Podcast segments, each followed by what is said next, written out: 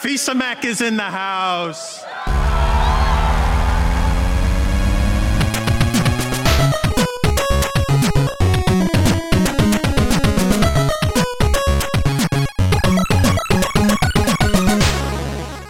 Welkom bij Buttonbashers aflevering 99 Anton. En ehm, iets wat we normaal gesproken altijd doen bij het jaaroverzicht, tenminste de laatste jaren, omdat het een gigantische uitzending is. Opsplitsen in twee delen. Ehm, dat is voor jou ook prettiger, denk ik, Niels, om het een beetje behapbaar te houden, om het uit te brengen, toch? Dat en ook een limiet van Soundcloud laat ons niet meer dan, ik dacht, 5,5 Zeven? uur of 7 uur of zo inderdaad Ja, uitbrengen. ja, dat is inderdaad zo. Ja, Soundcloud wil het ook niet te lang hebben. Misschien gaan we dat wel halen vandaag, die 7 uur. Ja, nou ja, dat was wel. Ik zei het vlak voordat we op opnemen drukken. Ik, ik ging door mijn notities heen en we hebben dezelfde dingen als, als altijd. En, en er zit genoeg gesprekstof in. Maar toch had ik het gevoel vanmiddag van dit wordt vier uurtjes en klaar. Dus ja, misschien is 99a eigenlijk gewoon 99. En komt er geen B. Ja, tenzij, Steve, en daar ben je natuurlijk roemrucht om, dat jij eh, in eh, je Game of the Year lijstje eh, aan het aller, aller, aller eindste van deze uitzending of uitzendingen ineens nog een paar konijnen uit de hoge hoed tovert. Dat zou ik nooit doen. Nee, nou, bij deze dames en heren, wacht u op het einde, want de kans is groot dat het er weer in zit. Statistiek staat niet aan Steves zijn kant in ieder geval. Mijn, eh, mijn hoge hoed staat al klaar naast me. ja, ja, dat dacht ik wel. Nou, schitterend. Dat maakt het wel altijd leuk. En dan hebben we ook aan het einde. Ja, het zou toch saai zijn als we aan het einde gewoon drie games noemen. Waar we het het hele jaar al over gehad hebben. Zodat er eigenlijk helemaal niets meer te vertellen is. Dat, eh, ja, nee, dat zou ook niet leuk zijn. Dat Maar zou goed. extreem saai zijn. We hebben genoeg te vertellen, denk ik in ieder geval. En eh, ondanks dat het een lange uitzending is, doen we elk jaar traditiegetrouw toch nog een Game Talk. En daar gaan we nu mee beginnen.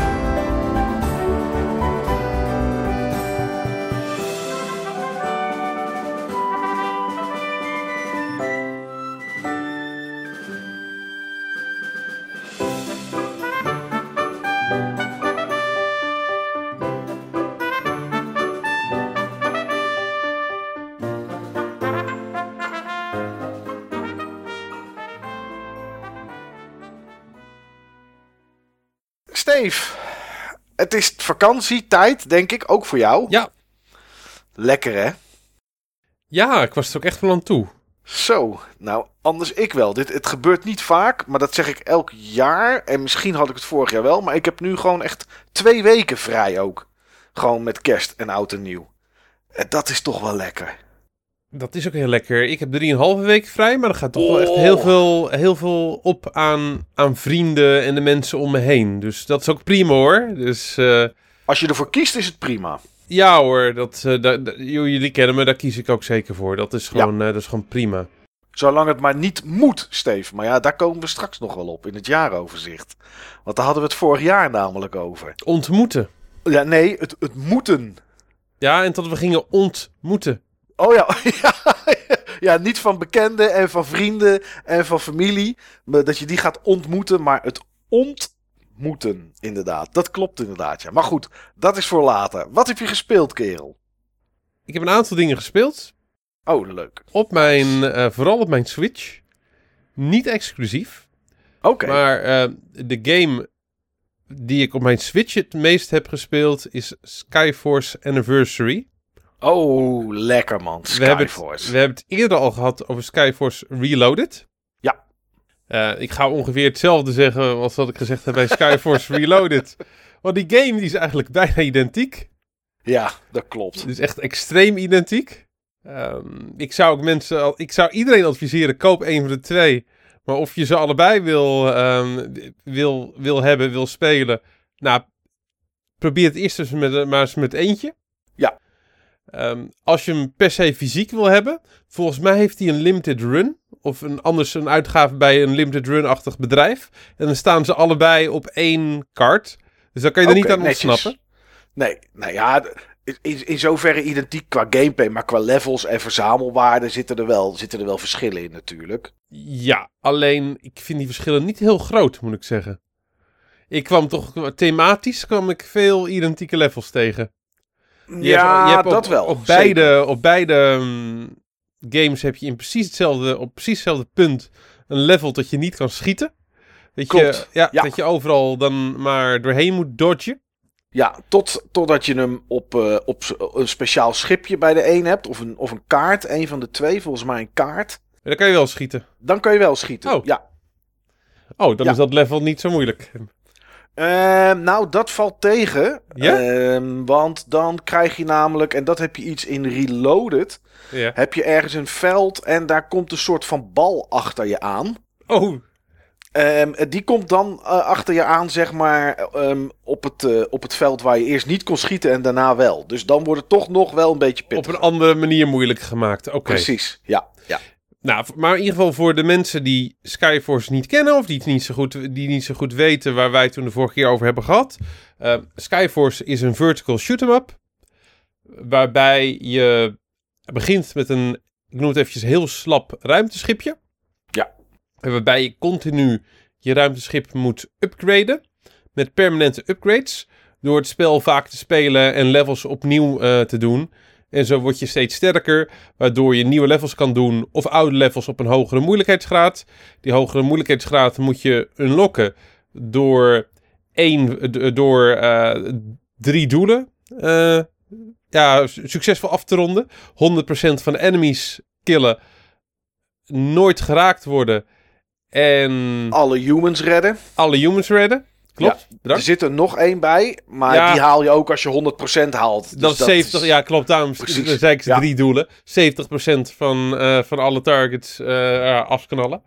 Ehm, en op het moment dat je dat gedaan hebt, unlock je dus dingen. En dan kan je weer dezelfde dingen doen, maar dan moeilijker. Kan je weer meer diamanten verzamelen. Je verzamelt continu gems in die weapons. In, Ja. in die levels. En dat is de currency. En dan kan je in de shop weer dingen mee kopen. Upgrades. Maar uiteindelijk heb je in ieder geval alle upgrades wel ongeveer nodig.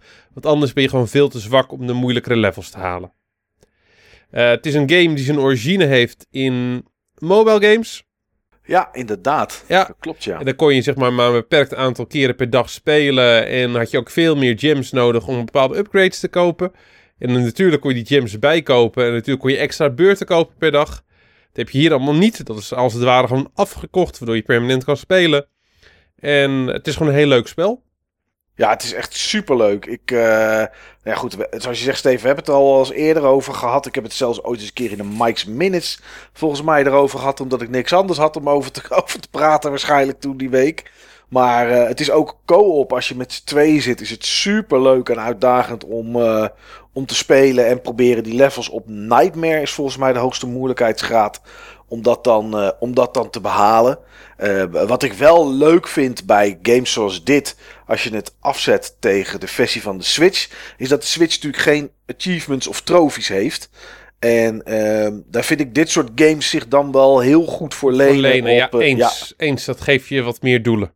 Ja, ja het eh, Reloaded heb ik, nou Platinum zat er niet in, maar heb ik alle trofies gehaald op de PS4. En ehm, Anniversary, ja goed, daar, eh, daar zitten een paar dingen in die zijn zo moeilijk. Vooral die bonus levels, die zijn echt, nou man, man, man, die zijn echt pittig.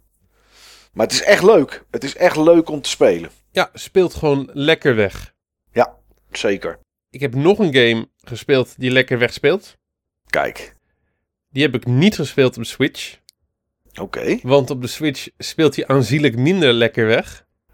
En dat is Bloodstained. Oh. Nou, Ja. laat ik die toevallig vandaag geïnstalleerd hebben. Je hebt hem geïnstalleerd. Je hebt hem Ja. nog niet ik hoorde aan het woord geïnstalleerd en niet het woord gespeeld. Dat is Nee. een kleine maar belangrijke nuance. Ja, dat wil dus zeggen dat ik echt voor geen zinnig woord over kan meepraten. Maar de intentie die jij had om het te gaan spelen, die heb ik in ieder geval ook. Dus wat dat betreft tikt het het elkaar wel aan. Nee, eh, nou, daar kom ik straks wel op. Dus ik, ik, hij is geïnstalleerd bij mij. Ik ga dingen zeggen die jou bevallen en ik ga dingen zeggen die jou minder bevallen. Ik eh, pak mijn Xbox-controller alvast om te uninstallen, hoor ik. Ik begin in ieder geval, zeg maar, door te herhalen wat ik zojuist gezegd heb. Dat vind ik ook echt het belangrijkste om te noemen. Het speelt lekker weg. Oké. Ja. Het, het is een goed spelende game. Ja. Maar, Maar- als de rest alleen maar maars zijn, Steve, dan Er zitten, er zitten wel wat dingen in die, ehm, die ik zo, waarbij ik zoiets heb van waarom mensen? Waarom? De menus zijn echt super onhandig. Oké. En de menus vind ik ook echt heel erg lelijk. Ehm, het, het- is natuurlijk een Castlevania opvolger, noem ik het maar eventjes. Voor de mensen die het niet kennen, of voor de mensen die het misschien eh, nog eventjes gewoon willen horen. Het is een game die zijn origine heeft in Kickstarter. En waarbij de, een van de producers van Castlevania... eh, moet je me heel even helpen met de naam, Niels? Jij weet dat? Igarashi? Igarashi, denk ik. Ja. Ehm, die heeft zeg maar via Kickstarter geld opgehaald om een Castlevania-achtige game op, eh, ja, te kunnen gaan maken. En dat is Bloodstained geworden. En eh, die is vijf jaar geleden of zo eh, op Kickstarter geweest. En nu is die dit jaar dan uitgekomen. Heeft echt lang geduurd, dat ding. Ja, ja, ja, ja. Ik moet zeggen, ik zie dat niet op alle punten eraan af. Oké. Er, zijn, he- er zijn hele mooie gebieden. En er zijn gebieden waarbij ik zoiets heb van... Maar waarom? Ja, wat is hier gebeurd? Wat is hier gebeurd? Ehm, wat, wat ik met name mis... is een flinke portie James Brown in de levels. Oké. Pure soul. Ja. Ja. James Brown zou dat er wel in kunnen brengen.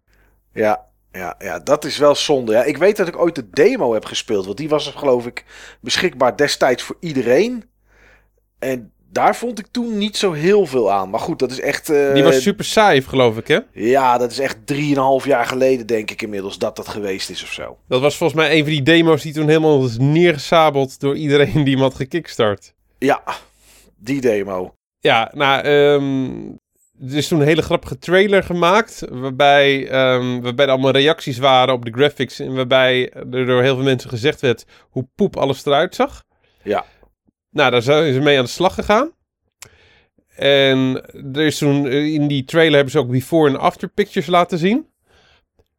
Ze hadden op sommige punten hadden ze nog wel iets verder kunnen gaan met, eh, de- met de facelifts en de, ehm, en de esthetische upgrades. Oké, zijn het wel een beetje afwisselende gebieden, Steve, waar je doorheen gelopen Ja, bent? dat wel, dat wel. Ik, heb, ehm, ik heb hem nog niet zoveel gespeeld. Ik heb het eh, kasteel volgens mij nu voor 18% ontdekt of zo. Oké, Er zit zeker wel variatie in. nou, dat is in ieder geval wel goed. ja, alleen vanuit, ehm, vanuit de artstijl en eh, vanuit de 2,5D-stijl waarvoor is gekozen, ervaar je toch wat minder variatie dan, ehm, dan in een klassieke Metroidvania game. Hmm.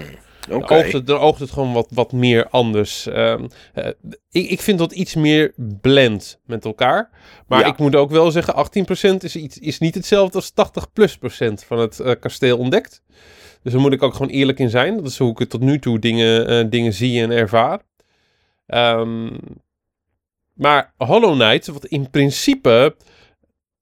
In principe gewoon qua, qua type omgevingen is dat veel meer identiek. Maar daarin ervaar ik bijvoorbeeld gewoon een, een grotere eh, diversiteit. Ja, al in de beginstadia gelijk. Ja, Ja. ja. De- dat zijn allemaal, zeg maar, ik noem het eventjes ondergrondse eh, ge- gebieden in insectenkoninkrijk. Maar ja, daar wordt dan toch gewoon met, met nuance eh, steeds een hele andere sfeer neergezet in de gebieden. Ja, door, door misschien kleur te veranderen, geluidjes. En dan Ja. is het toch in één keer heel iets anders al. Ja, ja, Ja. En wat me met name gewoon opvalt aan Hollow Knight, het samenspel tussen, tussen beeld en geluid vind ik daar ook gewoon veel beter. Hmm. Zowel Ja, de muziek als de geluidseffecten. Het kan Ehm. wel inderdaad, ondanks hè, je zou zeggen van ja, als je elke keer in een kasteel loopt, dan ziet alles er hetzelfde uit. Eh, nou ja, Hollow Knight toont aan dat, het niet, dat dat niet hoeft te zijn. Control toonde bij mij aan dat het wel inderdaad vaak het geval kan zijn. Dus het is inderdaad, weet je, dus ze kunnen wel variëren. Alleen ja, goed, het, team moet het wel kunnen natuurlijk. Ehm, nou, ze hebben heel veel mensen, nou, ze hebben een aantal mensen uit die oude Metroidvania teams hebben ze teruggehaald. Onder andere de composer van Symphony of the Night. Hoor ik er niet aan af. Ik wou net zeggen, hoor je dat? Maar je was me al voor. Ja, Dat hoor je niet.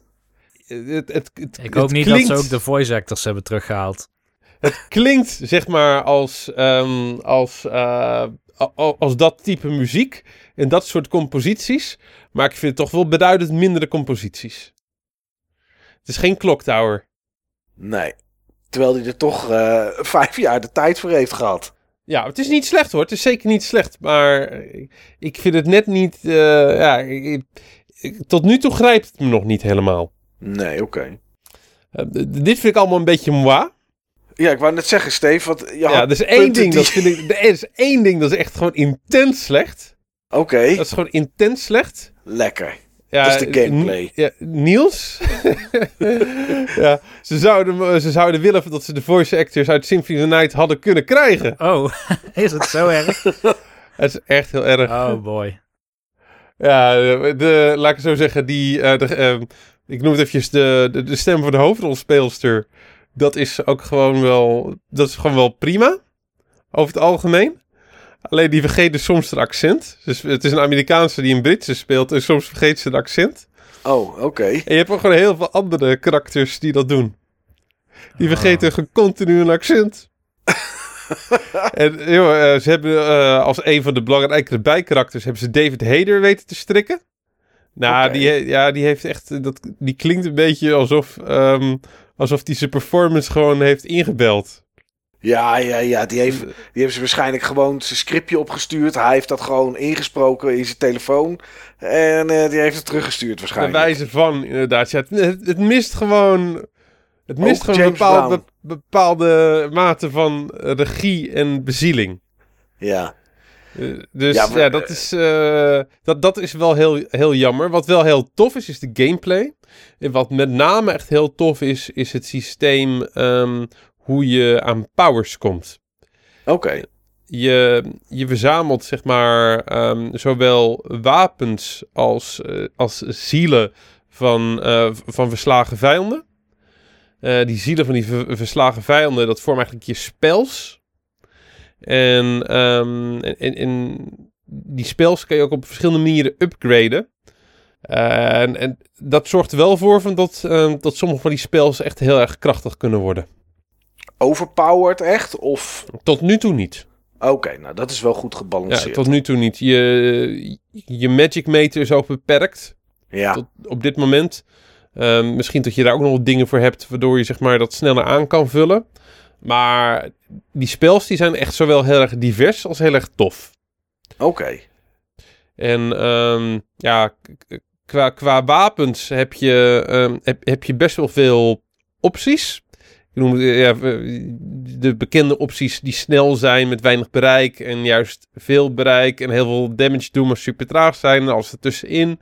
Ehm, het, ze hebben wel zeg maar echt hun best gedaan om er gewoon heel veel items en abilities in te stoppen. Oké. Daar, is, ehm, daar is denk ik ook heel veel tijd naartoe gegaan. Misschien buitenproportioneel veel tijd. Ja. Ehm, het is een leuk spel, wat ik, zeker, eh, wat ik zeker meer wil spelen. Ik ben er ook wel benieuwd naar. Ehm, ik, heb ook echt, ik heb ook het gevoel, Niels dat, Niels, dat jij het ook wel leuk zou vinden op het moment dat je de moeilijkheidsgraad zou verhogen. Mhm. Dat kon in eerste instantie alleen maar op het moment dat je hem had uitgespeeld. En volgens mij is dat inmiddels unlocked.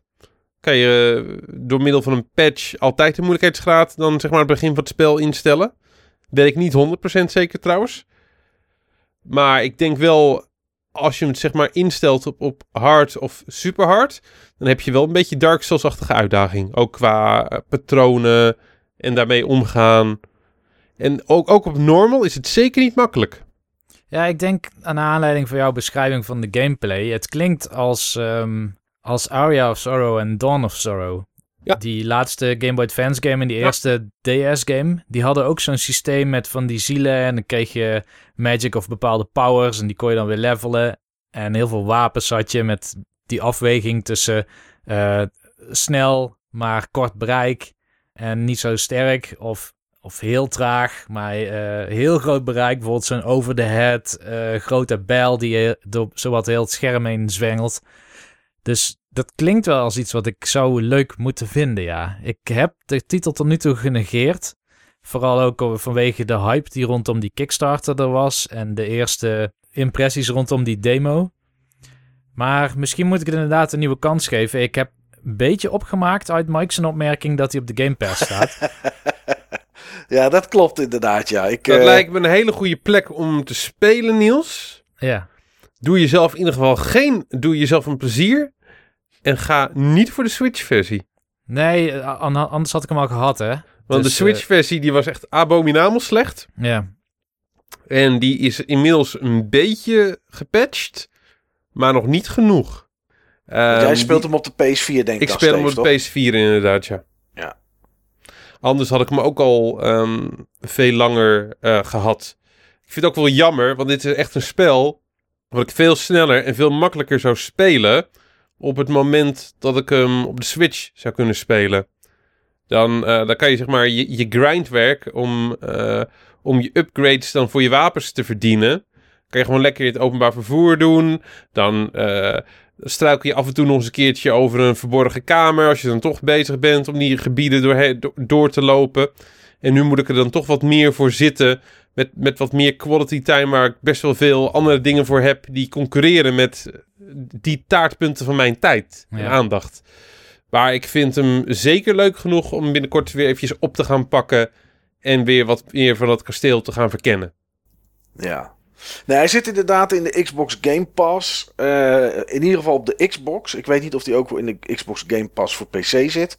Moet ik heel eerlijk zeggen. Maar ik heb vandaag een, eh, in mijn vakantie een dagje Xbox One gehouden, zeg maar. En daar had ik ehm, een, een aantal games uit de Game Pass geïnstalleerd. En eh, nou, ik heb er twee gespeeld. En de derde die ik geïnstalleerd had was inderdaad Bloodstained. Dus ehm, ja, hij staat klaar om, eh, om een keertje te gaan proberen. Wellicht is het morgen, wellicht is het overmorgen. Ik heb geen idee. Maar als je hem wilt proberen, Niels. jij hebt volgens mij ook de Game Pass Ultimate. Ja. Klopt. Nou ja, dan, eh, dan is het in ieder geval geen probleem om op je Xbox One te spelen. Ehm Steve, heb je voor de rest nog iets waarmee je ons eh, wil verblijden of juist voor wil behoeden? Nee, niet, eh, niet op dit moment. Oké. Ehm, ja, dan ga ik voor Niels een keertje. En ja, dat jij is bent de baas, hè? Ja, nou, niet helemaal. Maar er ligt nogal een zware steen op mijn borstkas. Oh, dat klinkt wel heel erg uh, onheilspellend. En dat komt door Niels. Oh jee. Niels vond dat ik maar eens door het stof Oh, moest ik gaan. Weet al, ik weet al waar je het over gaat hebben. ja. ja. Opletten, luisteraars. Ehm, mensen die al... Potverdorie. Mensen die al langer luisteren naar deze podcast... die eh, weten dat... eh, nee, ik stond daar niet alleen in... maar iedereen moet zelf het boetekleed aantrekken... als dat inmiddels veranderd is. Ehm, stond ik afgrijzelijk tegenover indie games met een 16-bit sausje. Nou weet ik niet eens of je dit 16-bit zou kunnen noemen wat ik gespeeld heb. Maar uh, ik weet zeker dat Papers, Please een game is die ik een jaar of drie, vier geleden echt zou hebben verafschuwd. Inmiddels heb ik de game gekocht. Um, het enige wat ik dan in mijn defense daartegen kan zeggen, is dat het me niks kostte. Dat kwam omdat ik uh, uh, via Steam iemand een, uh, een 50 euro giftcard toe heb gezonden. En nu tijdens de wintersale krijg je daar dan punten voor. En die punten die vertalen zich naar geld. En nou ja, zo kon, ik, zo kon ik in dit geval voor 0 euro Papers, Please op de kop tikken. En dat ben ik gaan spelen. En toen heb ik tegen Niels gezegd dat ik dat heel erg leuk vind. en dit is echt. Dit is echt. Ik wist dat Niels. Eh, volgens mij had je het ook gespeeld, toch? Dat dacht ik in ieder geval. Ik heb het, ik denk heel lang geleden, misschien in een, het eerste jaar van podcasting of zo, heb ik het genoemd. Als een game die ik heel erg goed gemaakt vond. Er zit ook een, echt een ondertoon op onder. Uh, de game wordt nog steeds ook heel vaak geciteerd als voorbeeld van hoe kun je nou mensen echt iets bijzonders zeg maar, laten beleven door een game waardoor ze gaan reflecteren of ergens heel erg bij stil gaan staan. Ja. En misschien weet jij nu wel welke elementen dat dan zijn uit Papers, Please, maar het is wel echt een hele goede game, ja. Ja, nou ja, dat, ja ik denk inmiddels wel. Um, het meest bijzondere aan deze game, en dat zal echt iedereen jeuken, uh, ik denk 98% van onze luisteraars, maar ik vind het wel bijzonder, is dat de game in totaal 41 MB groot is. 41 MB? 41 MB groot. Ja. Dat kan ik op een uh, harde schijf van oude AT installeren. Precies, er zijn USB-sticks die groter zijn tegenwoordig. Want ik denk dat 16 GB kopen al lastig is. Um, dus het is heel klein. Het is een hele kleine game. En het is een game die uh, heel erg herhalend is. Ik ga eerst vertellen wat het is. Papers, Please is lopende bandwerk.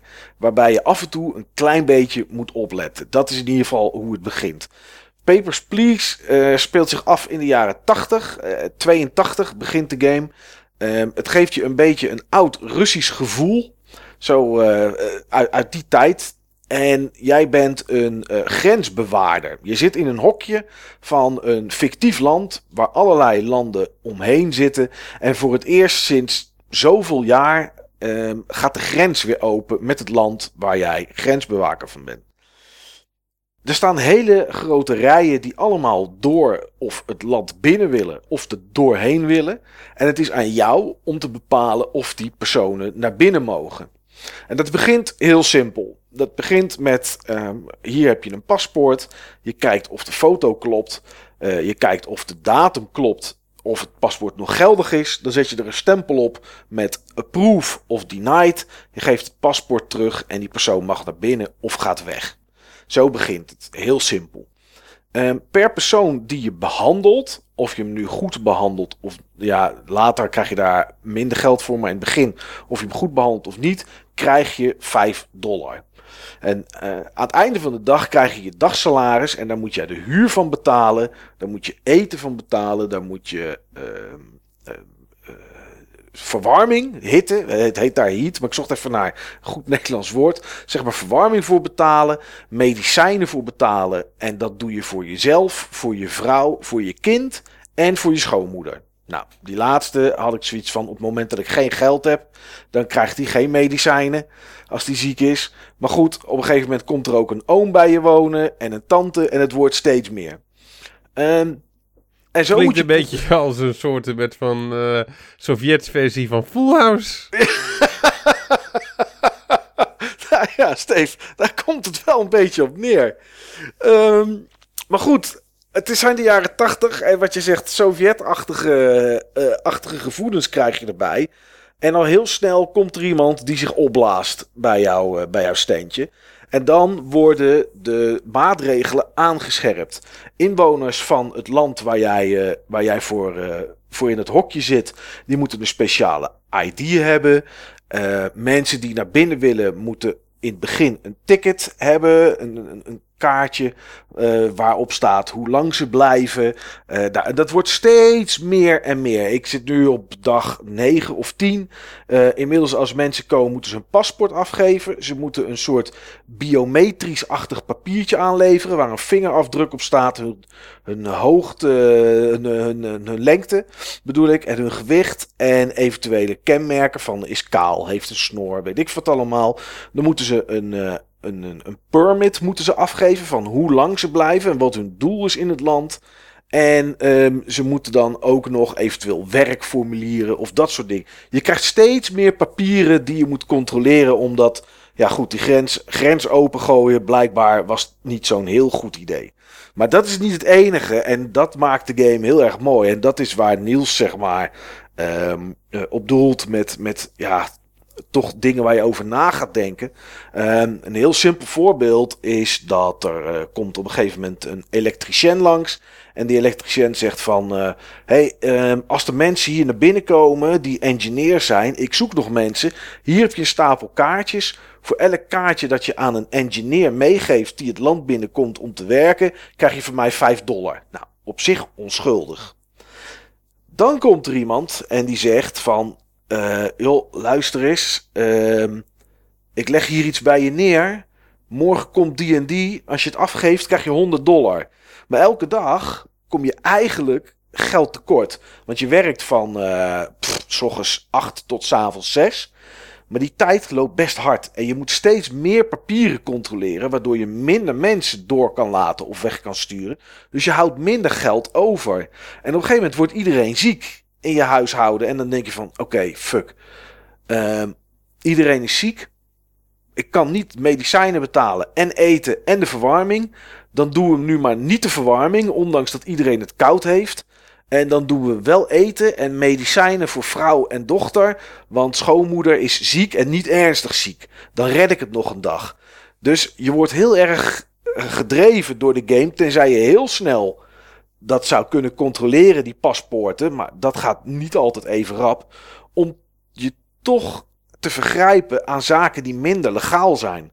Um, op dit moment is het zo dat ik van een eh, organisatie 1000 dollar heb gekregen om iemand naar binnen te laten. Um, de eerste keer heb ik die persoon geweigerd. Um, daar waren ze niet zo blij mee. Dat kwamen ze me ook vertellen. En uh, dat vertellen gaat heel simpel. Er komt gewoon een poppetje in een hokje en die vertelt jou gewoon iets. En die zegt van over drie dagen komt die persoon weer. Dan moet je hem wel binnenlaten. Uh, je hebt een kaartje gekregen met allerlei letters. En net zoals uit een oude film uit de jaren tachtig, uit een, uh, um, uit een gevangenis. Waar ze een boek hadden en dan zo'n overlay eroverheen leggen. Dat je zo lettertjes kan lezen. Nou, zo'n waar de hokjes uitgeknipt zijn. Nou, dat heb ik, zodat ik weet welke naam het is van de persoon die komt. Die moet ik dan doorlaten. Maar ik weet niet wat die persoon doet. Misschien blaast hij zichzelf ook wel op. Waardoor er daarna nog meer maatregelen bij komen. En het voor mij dus minder makkelijk wordt om geld te verdienen.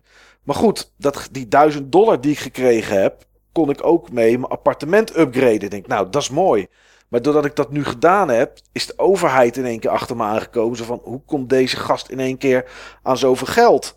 Uh, dus mijn spaargeld is nu bevroren. Dus dat geld kan ik niet zoveel meer mee. Uh, er is een bewaker die naar je toe komt en die zegt: Joh, luister. Uh, voor elke persoon die niet door mag omdat hij liegt of wat dan ook. Als we die gevangen zetten, verdien ik extra geld. Maar jij bent degene die bepaalt of ze gevangen worden genomen of niet. Als jij nou meer mensen gevangen houdt, krijg je van mij 5 dollar per gevangene. Ja, die komt op een gegeven moment ook klagen aan jouw hokje van... hé, hey, je stuurt wel heel weinig mensen stuur je als, als detainee stuur je door. Uh, dus misschien moeten we dat even wat meer doen. Er zijn dames die komen en die naar binnen willen en die zeggen van... Uh, ja, bedankt dat ik naar binnen mag. En dan een briefje neerleggen dat er straks iemand komt... Uh, en die, die doet aan een soort vrouwenhandel. En dan leggen ze er een flyer bij van een stripclub. En dan zeggen ze van, uh, laat hem maar niet binnen, want dan wordt, ja, dat gaat mis. Ja, wat ga je doen? Het zijn allemaal van dat soort dingetjes. En die, die zitten in een game van 41 MB. Ja, het is... is uh, dus het is wel knap van hoeveel ze erin hebben weten te krijgen. Ja, ook al was die 100 of 200 of 300 MB, dan nog... Het, het, de eerste, allereerste keer dat ik het zag, Papers, Please, dacht ik, jezus, wat is dit nou man? Beetje stempelen en weet ik veel wat. Toen heb ik het een keer zitten kijken op een stream, ik denk uh, een jaar geleden of zo, weet ik veel. En toen zag ik dat er dus toch wel meer in zat. Ja, je kan story mode doen en je kan endless doen. Nou ja, endless is natuurlijk gewoon alleen maar controleren, stempelen en doorlaten of niet. Um, maar in die story mode zitten echt wel leuke dingen. En dat, het, het verbaasde me gewoon. Het ja, verbaasde je bent me de hele tijd bezig met je fraude ten opzichte van corruptie van de staat en ook van eigenlijk mensen die langskomen. Uh, je hebt heel vaak persoonlijke dilemma's waar je mee te doen hebt. Dan je hebt dus mensen en die mogen technisch gezien het land wel in. Alleen je, meen, je meent of vermoedt of hebt gehoord dat die iets komt doen, zeg maar, wat je eigenlijk niet zou willen. Ja. Uh, het zijn al dat soort dingen en die afwegingen die je moet maken, die het spel eigenlijk best wel op een bepaalde manier persoonlijk maken, zeg maar. En dat Ja. vind ik mooi. En wat ik heel leuk vind, is gewoon überhaupt de interface. Dat je Ja, vrij analoog, zeg maar, met allemaal brieven en boeken en tickets en alles aan het schuiven bent op je toonbank. Die is ook veel te klein op een gegeven moment voor alles wat je bij moet houden. ja om te dat weten of dat iemand ook. uit de Kazachstan of zo naar binnen mag. Ja, Die rare ja, namen. wat, ja, wat ehm, je hebt een boekje en in het boekje staan de regels. Nou, die weet je inmiddels wel uit je hoofd. Maar in dat boekje staat ook een kaart van de omgeving met de omringende landen. En de omringende landen hebben een aantal steden die bijvoorbeeld paspoorten mogen uitgeven. Ja, die weet ik gewoon niet uit mijn hoofd. Maar die moet je eigenlijk ook controleren. Je moet de datum controleren. Je moet controleren of het een man of een vrouw is. Dat is soms lastig te zien. Dus dan kan je het in twijfel trekken. Je hebt een soort van, eh, nou ja, paniekknop niet, maar een soort investigation knop. Die kan je indrukken. Dan kan je iets op de papieren aanklikken en eventueel met andere documenten vergelijken. Bijvoorbeeld als paspoortnummers niet overeenkomen van een werkvergunning met je paspoort. Eh, en op het moment dat gebeurt, dan kan je degene die tegenover je staat ondervragen. Ja, en dan zeggen ze vaak van, oh ja, nee, dat, eh, ik heb een operatie ondergaan, vandaar dat ik er anders uitzie. Nou, dan krijg je de optie om vingerafdrukken af te nemen. Dan kan er bij die vingerafdrukken wel staan dat het die persoon is. Maar dan moet je op dat biometriekaartje eigenlijk kijken of die vingerafdrukken ook echt overeenkomen. Ja, en wat ga je dan doen als iemand zegt van ja, ik ben het echt, maar het ziet er toch, toch eigenlijk anders uit. Ga je diegene dan wel doorlaten of niet? Want laat je iemand door die eigenlijk niet door mag, krijg je een waarschuwing. Tweede is ook een waarschuwing. En bij de derde gaan ze geld inhouden. Maar ik had vandaag, ik zat vandaag nog eventjes te spelen. kwam er een gast die in het land zelf hoorde. En die, ehm, die had voetbal voetbalding gewonnen. En mensen die uit het land zelf komen, die moeten een paspoort hebben. En nog een soort ID-kaart. En hij zegt, ik ben mijn ID-kaart kwijt. Ja, oké. Dan mag ik je eigenlijk niet binnenlaten. Ja, hier, kijk, hier heb ik een, had hij een of andere oorkonde of een faantje of zo. Of een, een of andere trofee. Om te laten zien dat ze echt eerste waren geworden met het voetbalteam waar hij van is. Ja, wat ga je dan doen? Ga je die gast doorlaten of ga je hem toch weigeren omdat het eigenlijk niet mag? Ja, ik heb hem maar geweigerd. En dan zei hij van ja, ik ga dit tegen de coach van ons voetbalteam vertellen en weet ik wat. Het zou zomaar kunnen zijn dat de volgende dag eh, een, een, een official naar mij toe komt van, ehm, van, de, van, van het land, van de regering. En, en dat ik boete krijg of zo, of wat dan ook. Omdat ik die gast niet naar binnen heb gelaten. Ja, dat, en, dus dat maakt het echt wel, echt wel lastig af en toe. Maar dat maakt het wel heel erg leuk. Dus ja. Het is gewoon een leuke game. Maar wat je zegt, Niels, het is inderdaad een heel klein werkbankje. En dan zit ik met die documenten te, te, te, te slepen, jongen. Van links naar rechts. En dan zie ik links onderin het klokje verder gaan. En denk ik, ja, oh man, ik moet wel geld verdienen. Want anders heb, heeft niemand te eten. En allemaal van dat soort dingen. Dat is echt wel. eh, ja, het is echt een leuke game. Maar ik vind zelfs alleen al het stempelen leuk. Want dan heb je gewoon zo'n stempel en die moet je dus ook met de muis naar het formulier slepen en ongeveer op de goede plek en dan drukken, Ja. zeg maar. En misschien stempel je wel mis of zo. Ja, het is gewoon zo lekker gemaakt. Ja, is het ook. Ja, inderdaad. Je kan de, de, je, je werkhokje upgraden. Dan kan je op tab drukken. En dan komen dit, komt dat rekje komt dan uitgeschoven. Dan hoef je dat niet meer met de muis te slepen. Maar ik heb dat niet gedaan. Ik sleep gewoon met de muis die stempels eruit. Dan manoeuvreer ik het paspoort eronder. En dan druk ik op approve. En dan klonk staat die stempel erop. En dan echt als een soort pizzabakker die met bodem staat. Dan gooi ik zo, hup, al die documenten met mijn muis zo, hopla. Allemaal terug naar die kerel of naar die vrouw. En dan eh, mogen ze door of mogen ze niet door. Ja, dat is... Ik weet niet. Het is heel knap gedaan. Ik weet niet uit welk jaar het komt. Volgens mij 2015 of zo al. Het is best wel oud. Ehm, Maar ja, het is- misschien wel eerder zelfs. het is echt, het is echt zo leuk gewoon. Ik Papers, hoor het al, jongens. Jullie hebben allebei in ieder geval een plan B. Voor als dit het toch niet voor jullie is. Dan kunnen je altijd nog bij de douane. Ja, inderdaad. Het is ouder nog. Ja, het is 2013. Een game met 2000 is gewoon zes jaar oud. Meer dan zes jaar oud. En ik heb het de vorige week pas gekocht. En het is echt superleuk. Ja, het is... je hebt nu eh, toch ook die game van dat je ongeveer hetzelfde moet doen, maar dan voor de hel en de hemel? Dat weet ik helemaal niet. Komt mij ook niet bekend voor. Heel klein momentje. Ja. Volgens mij heet die Peace Dev. Ja, ik zie het inderdaad. Peace Death Game. You make the decision. Ja, je, je, ik, ik zie nog niet precies op wa- basis waarvan je de keuzes maakt. Maar je ziet Superman en je ziet allerlei figuren. En je moet inderdaad ze of naar links of naar rechts eh, slepen. Nou, ik heb wel zo'n idee op basis waarvan je de keuzes maakt. Ik stuur even iets door. Even wachten. Ik zie een demon. Ik zie... Ik, ik weet wel waar ik deze keer al naartoe zou sturen. Eens even kijken op mijn telefoon. Ah, Ja, bij- Trump. bijna hetzelfde. Bijna hetzelfde. Ja, inderdaad. Nou ja, dit is inderdaad. eh, je gooit mensen naar links of naar rechts, inderdaad. Ik zie het hier ook op YouTube, ja. Oké, grappig. Nee, deze kende ik niet. Alleen hier is het wel inderdaad. Ga je op de figuren af, zoals ik het zie. En bij eh, Papers, Please, dan. eh, ja, dan moet je toch een beetje. Nou, iets je hebt ook allemaal zijn. bekende figuren, joh. Ik zie, ik zie ook Tupac la- langskomen. Dan mag je zelf bepalen of hij naar de hemel of de hel gaat. Ja. Oh, dat is wel goed. Ik denk En dat dat Fidel wel meer een soort van meme game is. Ja, dat wel. Papers, Please, daar zit wel echt heel veel in. Zeg maar, om dat puur, wa- wat ga je met die persoon doen? Daar zitten zoveel Ja. datasystemen en overwegingen achter die je mee moet nemen.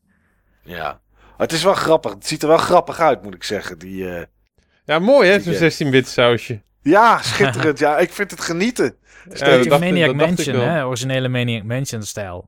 Dat is het inderdaad een beetje. Het is echt 8-bit, 8-bit waar, waar je naar Ja, zit ik te zie kijken hier ook Guy, eh, Guybrush Freeboot langskomen. ja, die gaat naar heaven natuurlijk. Ja, Ja. absoluut, absoluut. Ehm, nu je toch zeg maar het, het 16-bit sausje ontdekt hebt, heb ik nog een eh, tip voor je, Mike. Oké.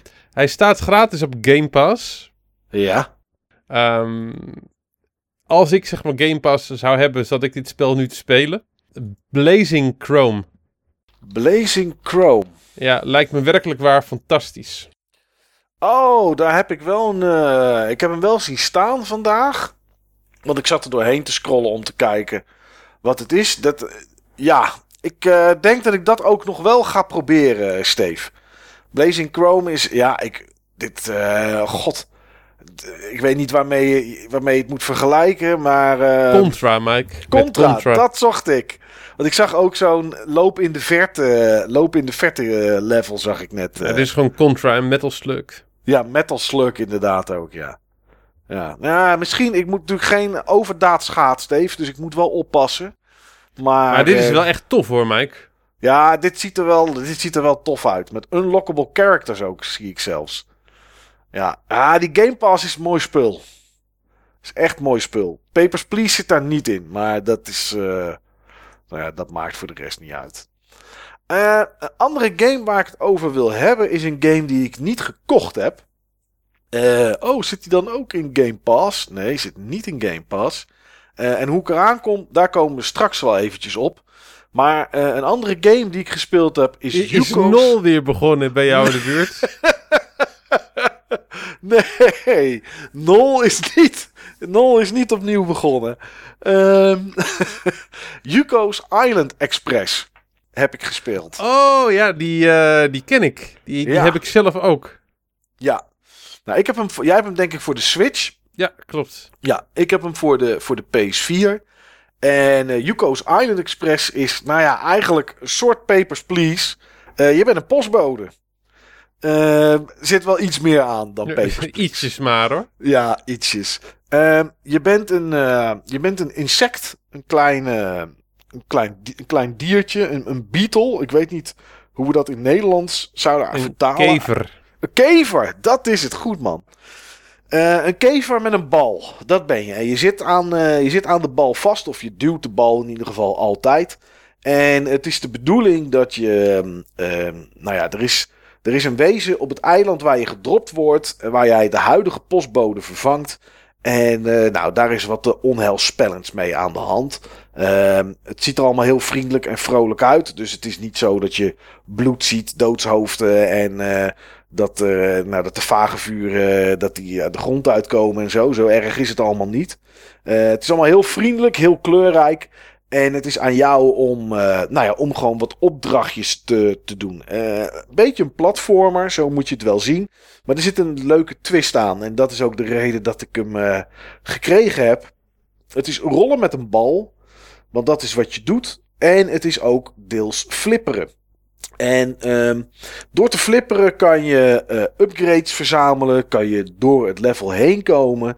En kan je ehm, eh, fruit verzamelen. Onder andere. Fruit heb je weer nodig om nieuwe bumpers te unlocken. Het is eigenlijk één hele grote flipkast.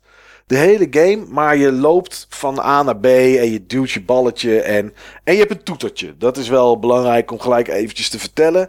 Eh, het is een heel irritant toetertje. Het is zo'n uitroltoeter. Eh, Die je op je verjaardag vroeger wel eens had. Alleen wat er als kind gebeurde is als je er vijf keer eh, mee getoeterd had. Er zat er zoveel speeksel in dat het papier kapot ging. En dan had je niet zoveel meer. Eh, dat gebeurt bij deze kever niet. Die toeter is oneindig. Ehm, het is echt zo'n game dat je denkt van oké, ik kan hem in eh, twee, drie uur kan ik het verhaal uitspelen. En dat lukt ook prima, denk ik. Ehm, maar het is ook een game, en dat is waarom ik het eigenlijk wel heel erg leuk vind. Die je aan de andere kant eh, allerlei sidequests geeft en dingen laat verzamelen. Het is echt zo'n ouderwetse eh, Nintendo 64 Collectathon, zeg maar. Ehm, je, je hebt een, een, een soort portemonnee waar je het fruit in verzamelt. Eh, die kan je upgraden. Je hebt abilities die je erbij kan krijgen, zoals bijvoorbeeld zwemmen. Eh, is er eentje van die je kan, eh, die je kan vergaren. Eh, je hebt sidequests met pakjes afleveren. Die je dan ook weer upgrades geven of, of, of wat extra's. Er zit best wel een hoop in. Ehm, voordat ik de game startte, ging ik kijken hoe lang ik erover zou doen om hem op Platinum te zetten. Want dat leek me misschien wel grappig. Nou ja, ik zag dat dat al met al maar een uurtje of tien zou duren. Nou, ik Dat weet niet is te doen. dat is te doen. Ik weet niet hoeveel tijd ik er inmiddels in heb. Maar eh, ik heb twee dagen gespeeld, denk ik. Niet twee hele dagen hoor, maar twee sessies op twee dagen. En ik zit inmiddels op 41% van de, van de map. Ehm, tenminste, 41% van de game wat ik, wat ik gedaan heb, zeg maar. Mijn progress is 41%. Ik denk dat ik het zo moet zetten. Ik weet alleen niet of daar ook alle verzameldingetjes bij zitten. Er zitten grappige, grappige personages in. Eh sidequests zijn leuk. De manier van reizen over het eiland. Eh, het is best wel een redelijk groot eiland. Maar langzaam unlock je steeds meer manieren om daar sneller doorheen te komen. Eh, shortcuts, maar ook een soort van postzakkensysteem. Waardoor je je door het veld heen kan laten slingeren. Ehm, ja, het is, het is best een simpele game. Hij is van Team 17. Op de Amiga was dat helemaal geweldig als iets van Team 17 was. Waar onder andere de gasten van Superfrog. Is die van Team 17, joh? Ja, Oh, Ja. dat had ik helemaal nog niet door. ja, ja, ja. Het is een, eh, die hebben hem, eh, die hebben hem eh, Onder tot andere leven van gewekt. Superfrog. Je bedoelt zeker Worms. Daar zijn ze Ook. echt van bekend. Ja, maar ja, ja, klopt. Maar de Amiga was het super. Ja, voor mij was Superfrog, punt. Team 17, Superfrog. Oké. Maar inderdaad, Worms, eh, dat is, eh, daar zou iedereen ze van moeten kunnen kennen. Maar goed, de, die gasten in ieder geval. En ehm, ja, het is gewoon, het is echt een, er is voor de rest niet veel meer te vertellen dan dit. Ik bedoel, ik kan vertellen hoe je flippert en dat je, eh, dat je een soort van slakken op kan zuigen met een soort stofzuigermondje wat uit die bal komt. Waardoor je dan weer door andere ballen heen kan en dat soort dingen. Maar dat, weet je, dat, dat uitleggen daarvan, dat wordt een beetje lastig. Dat moet, gewoon, dat moet je gewoon zien als je het speelt of als je het bekijkt. Of, of als je het gewoon lekker links laat liggen. Maar het is gewoon echt een leuke game. Eh Yuko's Island Express. Eh, Volgens mij is er voor elk platform wel. Eh, PC weet ik niet uit mijn hoofd. Maar ja, een leuk, leuk gamepje om gewoon eventjes een uurtje of twee uurtjes te spelen. Eh, het is ook niet dat je dan verdwaald bent. Dat je denkt als je weer gaat spelen. Ik weet god niet welke kant ik op moet. Je hebt een map. Daar staan je objectives op van je normale quest en van je sidequest. Eh ja, je, je loopt één keer naar links, één keer naar rechts. En je weet weer waar je bent op de map. Want dat, is best wel, dat blijft best wel hangen. Eh, je kan van links naar rechts door, door bumpers. een, ja, je, de bal weg te laten schieten, zeg maar. Dus dan zijn het geen flippers, maar zijn het een soort plateautjes. En die eh, doe je met, eh, met shoulder buttons indrukken. En dan schopt je bal een, eh, een andere kant op. Ja, gewoon leuk. Gewoon leuke game. Leuk verzamelen. vermakelijk. Niet moeilijk. Volgens, ik weet niet of je dood kan. Tot nu toe nog, is het me nog niet gelukt. Ik, ik moet ook zeggen dat ik niet heel erg mijn best ervoor heb gedaan. Maar het enige wat tot nu toe schade aanricht is als je een gedeelte hebt waar je kan flipperen. En dan gaat tussen de flippers door. Dan zitten er een soort branenstruiken onder. En dan krijg je wel een soort van damage. Volgens mij hapt het iets van je fruit weg dat je dan, eh, dat je dan verzameld hebt. En met het fruit een, een, lokje wat, eh, een lokje wat paden. Maar goed, ja, geen idee wat het voor de rest doet als dat eh, op nul zou komen te staan. Maar dat is ook iets wat eigenlijk nooit gebeurt. Dus ja, eh, gewoon lekker simpel. Ook leuk voor kids. Eh, lekker spelen. Beetje klooien met die bal. En ja, ontdekken. Dat is het eigenlijk. Het is ook op het Buttonbashers Forum best een populaire game, hè? Hij wordt best wel vaak ook aangeraden door Ja, verschillende mensen. Ja, het is ook echt leuk. Het is echt heel, het is echt heel leuk. Het is ontspannen. Het is niet, je zit niet op puntje van je stoel zoals bij Dark Souls of zo of wat dan ook. Eh, eh, je zit niet te zweten zoals bij Papers, Please om, om, om je familie te voeden. Eh, het is niet de actie die je hebt in Blazing Chrome. Ja, ik weet niet. Het is gewoon heel laid-back gamen. Echt leuk om te doen. Het heet overigens wel Yoku's Island Express, niet Yuko's Oh. Island Express. Oh, Yoku, dan, Yoku inderdaad. Ja. Oh, dan heb ik het in mijn aantekeningen. Dit is gewoon de eerste regel hè, van mijn aantekeningen, die eh, bij, bijna 200 regels lang zijn. En daar zit de eerste tikfout al in. Nou, ik eh, pas hem eh, bij deze aan. Ja, goed. eh, dat is het voor mij, denk ik, voor dit moment. Eh, lekker zeg. Niels, die steen die is weg. Die op mijn eh, borstkast drukte. Ah, fijn. En die drukte goed, hè? Ja, Papers, Please. Och man, wat een leuke game. Eh, Niels, wat heb jij gespeeld? Ja, ik pak even door op een game die ik als Hidden Gem heb genoemd vorige keer, in de vorige aflevering. Het was Lost Dimension voor de Vita. Ja, Eh, maar ik ga het niet over die game hebben, maar wel over een game die hetzelfde thema min of meer heeft. Oké. Ehm, en het heeft ook wel een raakvlak met Bloodstained, wat eh, net door Steve behandeld is. Oh. Het raakvlak zit hem namelijk op de voice acting. Dat ik een game heb gespeeld die super lelijk is. Super weinig beeld of eh, super weinig grafische content. Slechte voice acting. Zo goed als geen echt geluid of goede muziek.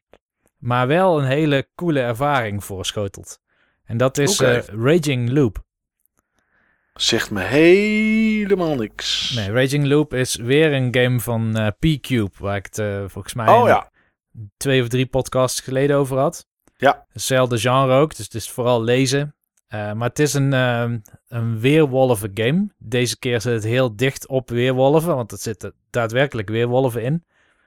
Niet zoals bij Lost Dimension, dat, dat je een soort van kwade the-end kerel hebt die jou onderling elkaar laat eh, vermoorden, zeg maar. Nee, dit is echt weerwolven volgens de spelregels ook van weerwolven. Maar verpakt binnen eigenlijk een Aziatisch-Japanse omgeving en mythes daaromheen. Dus ehm, in principe kom je hier als speler, en die heeft een naam, maar die ben ik alweer vergeten, want het is alweer een maand geleden dat ik deze game heb gespeeld. Maar kom je in een bepaalde nederzetting, in een gebergte. Er ligt een, eh, namelijk een, klein dorpje langs een rivier. Eh, een rivier met bepaalde mythologische betekenis. En daar ben je niet welkom. Dat is wel duidelijk op het moment dat je daar mensen ziet of spreekt. Eh, ze zeggen dat het geen goede plek is en dat je weg moet zijn voordat de avond valt. Want als de mist komt, dan komen de wolven. Dat is de setting. Dan komen de wolven. Ja, Akdaan de Munnik. dan komen de wolven. Nou, en wat dan vervolgens zich voltrekt is... ehm, je hebt bepaalde spelregels waar mensen zich aan moeten voldoen. Ze moeten zich terugtrekken in een huis wat helemaal afgesloten kan worden. Ze moeten zichzelf wassen. Ze moeten alleen zijn en ze moeten in slaap vallen. Oh, En- zo. En dan de volgende dag, dan eh, hebben de wolven iemand van het dorp vermoord. En dan volgt een, eh, een hele discussie door alle karakters over wie dat geweest zou kunnen zijn. Of hoe ze strategisch kunnen elimineren welke mensen misschien een wolf zouden kunnen zijn. En het grappige is dat ondanks dat ik denk wel 99% van het spel eigenlijk bepaald wordt door de zeg maar, vooraf geschreven teksten van de makers toch voel je best wel betrokken bij het spel. En bij de handelingen die die karakters doen. Want je hebt ook instemmingsrecht als speler. Dus jij kan ook de gesprekken een bepaalde richting heen sturen. En met die sturing breng je het spel dan ook bij een bepaald einde. En er zijn veel eindes. Ik durf niet te zeggen hoeveel er zijn, maar ik denk zeker 30.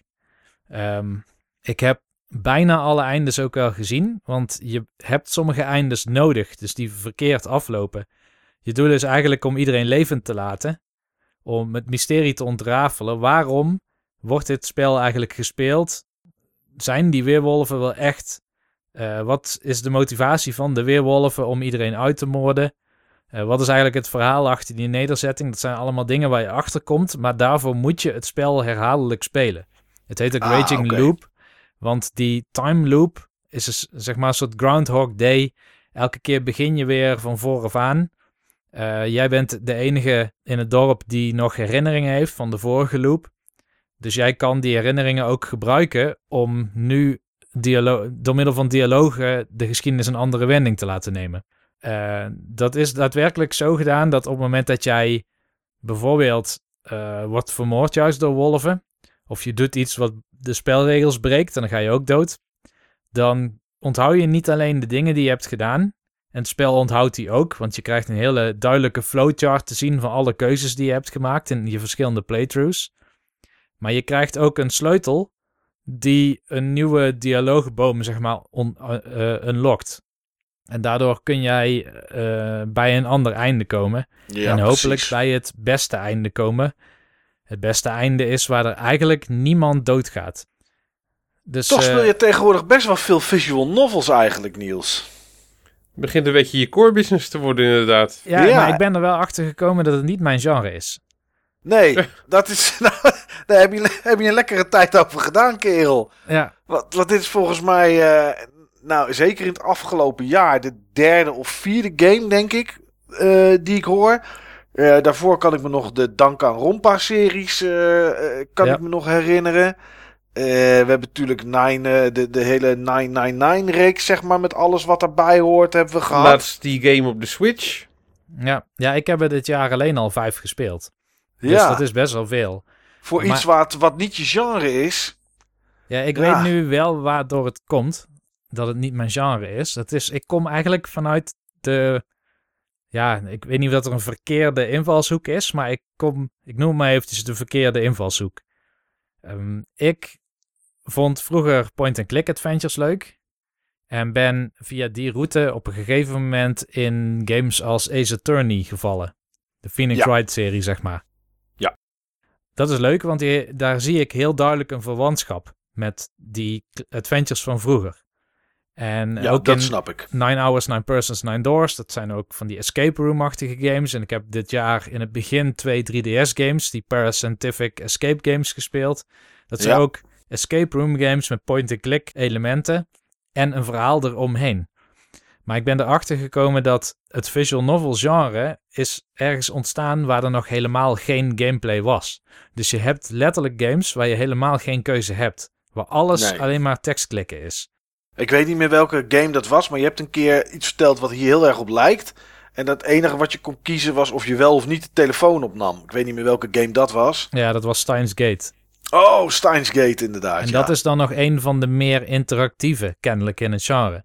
Dus ik heb op een gegeven moment een, eh, een podcast geluisterd waarin mensen visual novels toevallig speelden, die aflevering. En ze hadden het ook niet over what are you playing, maar what are you reading. What, reading, ja. Of en watching. toen ik dat las, dacht ik, oké, dit is eigenlijk niet mijn, mijn ding, zeg maar. Ik vind het nog steeds wel leuk. Ik bedoel, die Phoenix Wright games zal ik leuk blijven vinden. Dit vond ik leuk. Root Letter vond ik leuk. Er komt een vervolg, Root Film. Die ga ik ook vast wel spelen. Ik moet denk ik heel erg kieskeurig zijn in wat ik wel en niet wil proberen. Maar waar ik echt niet op zit te wachten zijn alleen maar verhaaltjes, zeg maar, doorklikken. Nee, want maar Root Letter bijvoorbeeld zit volgens mij niet bakken vol gameplay in. Maar is het dan net voldoende om het verhaaltje leuk te maken? Wat, waar ligt die scheidingslijn, zeg maar, tussen, Ja. tussen iets wat, wat alleen maar doorklikken is en niks aan is en zoiets als Root Letter? Ik denk dat wat bij Root Letter vooral hielp, is dat ik zo'n interview met die maker had gelezen en dat ik wist waarom het gemaakt was. Hmm, En ja, dat had ik was gelezen. dat, eh, was dat met die eh, echte plaats als promotie? ja, Dat was die, hè? Ja. Ja. Dat heeft denk ik zeker wel geholpen. Ehm, ik moet wel zeggen dat inderdaad de interactie daar best wel dun was. En er waren niet echt puzzels, zeg maar. Want meestal verklapte het spel ongeveer wat je moest gaan doen. Dus dat is al een grijs gebied voor mijn smaak. ja. Maar eh, eh, ik vind Danganronpa aan de goede kant liggen. Ook al is de gameplay best wel naar in veel gevallen. Ja. Ehm Ace Attorney zeker weten. Daar word je cognitief uitgedaagd. Maar als ik in mijn hoofd eindjes met elkaar moet gaan verbinden of oplossingen moet bedenken, dan is het goed. Dat is wat ik wil. Dat probeer ik ook Ja. eruit te halen. Maar op het moment dat het spel in principe alle puzzels van mij oplost, omdat het alleen maar probeert om een plot twist of zo eh, indruk te maken, dan, ja, dan vraag ik me af waarom ben ik dit eigenlijk aan het doen. Ja, ja een beetje zoals eh Layton bijvoorbeeld. Daar is het verhaal ook wel uitgeschreven. Het enige wat je daarin hebt zijn de puzzels die je moet oplossen. Ja, maar dan kan ik in ieder geval puzzels oplossen. Ja, precies. Nee, ik wou het zeggen. Dat is, dat is net voldoende om het, om het leuk te houden. ja. ja. Ja, ja. Nou, ik ben benieuwd voor eh 2020 nieuws wat we aan, eh, aan, aan, aan net niet visual novels nog voorbij horen komen dan. eh. Ja, ik ga er geheid wel weer wat spelen. Daar gaan we zeker op terugkomen. ja. Nou, ik heb op de valreep ehm, voor de aflevering nog een game uitgespeeld op de NES. Oh, zo.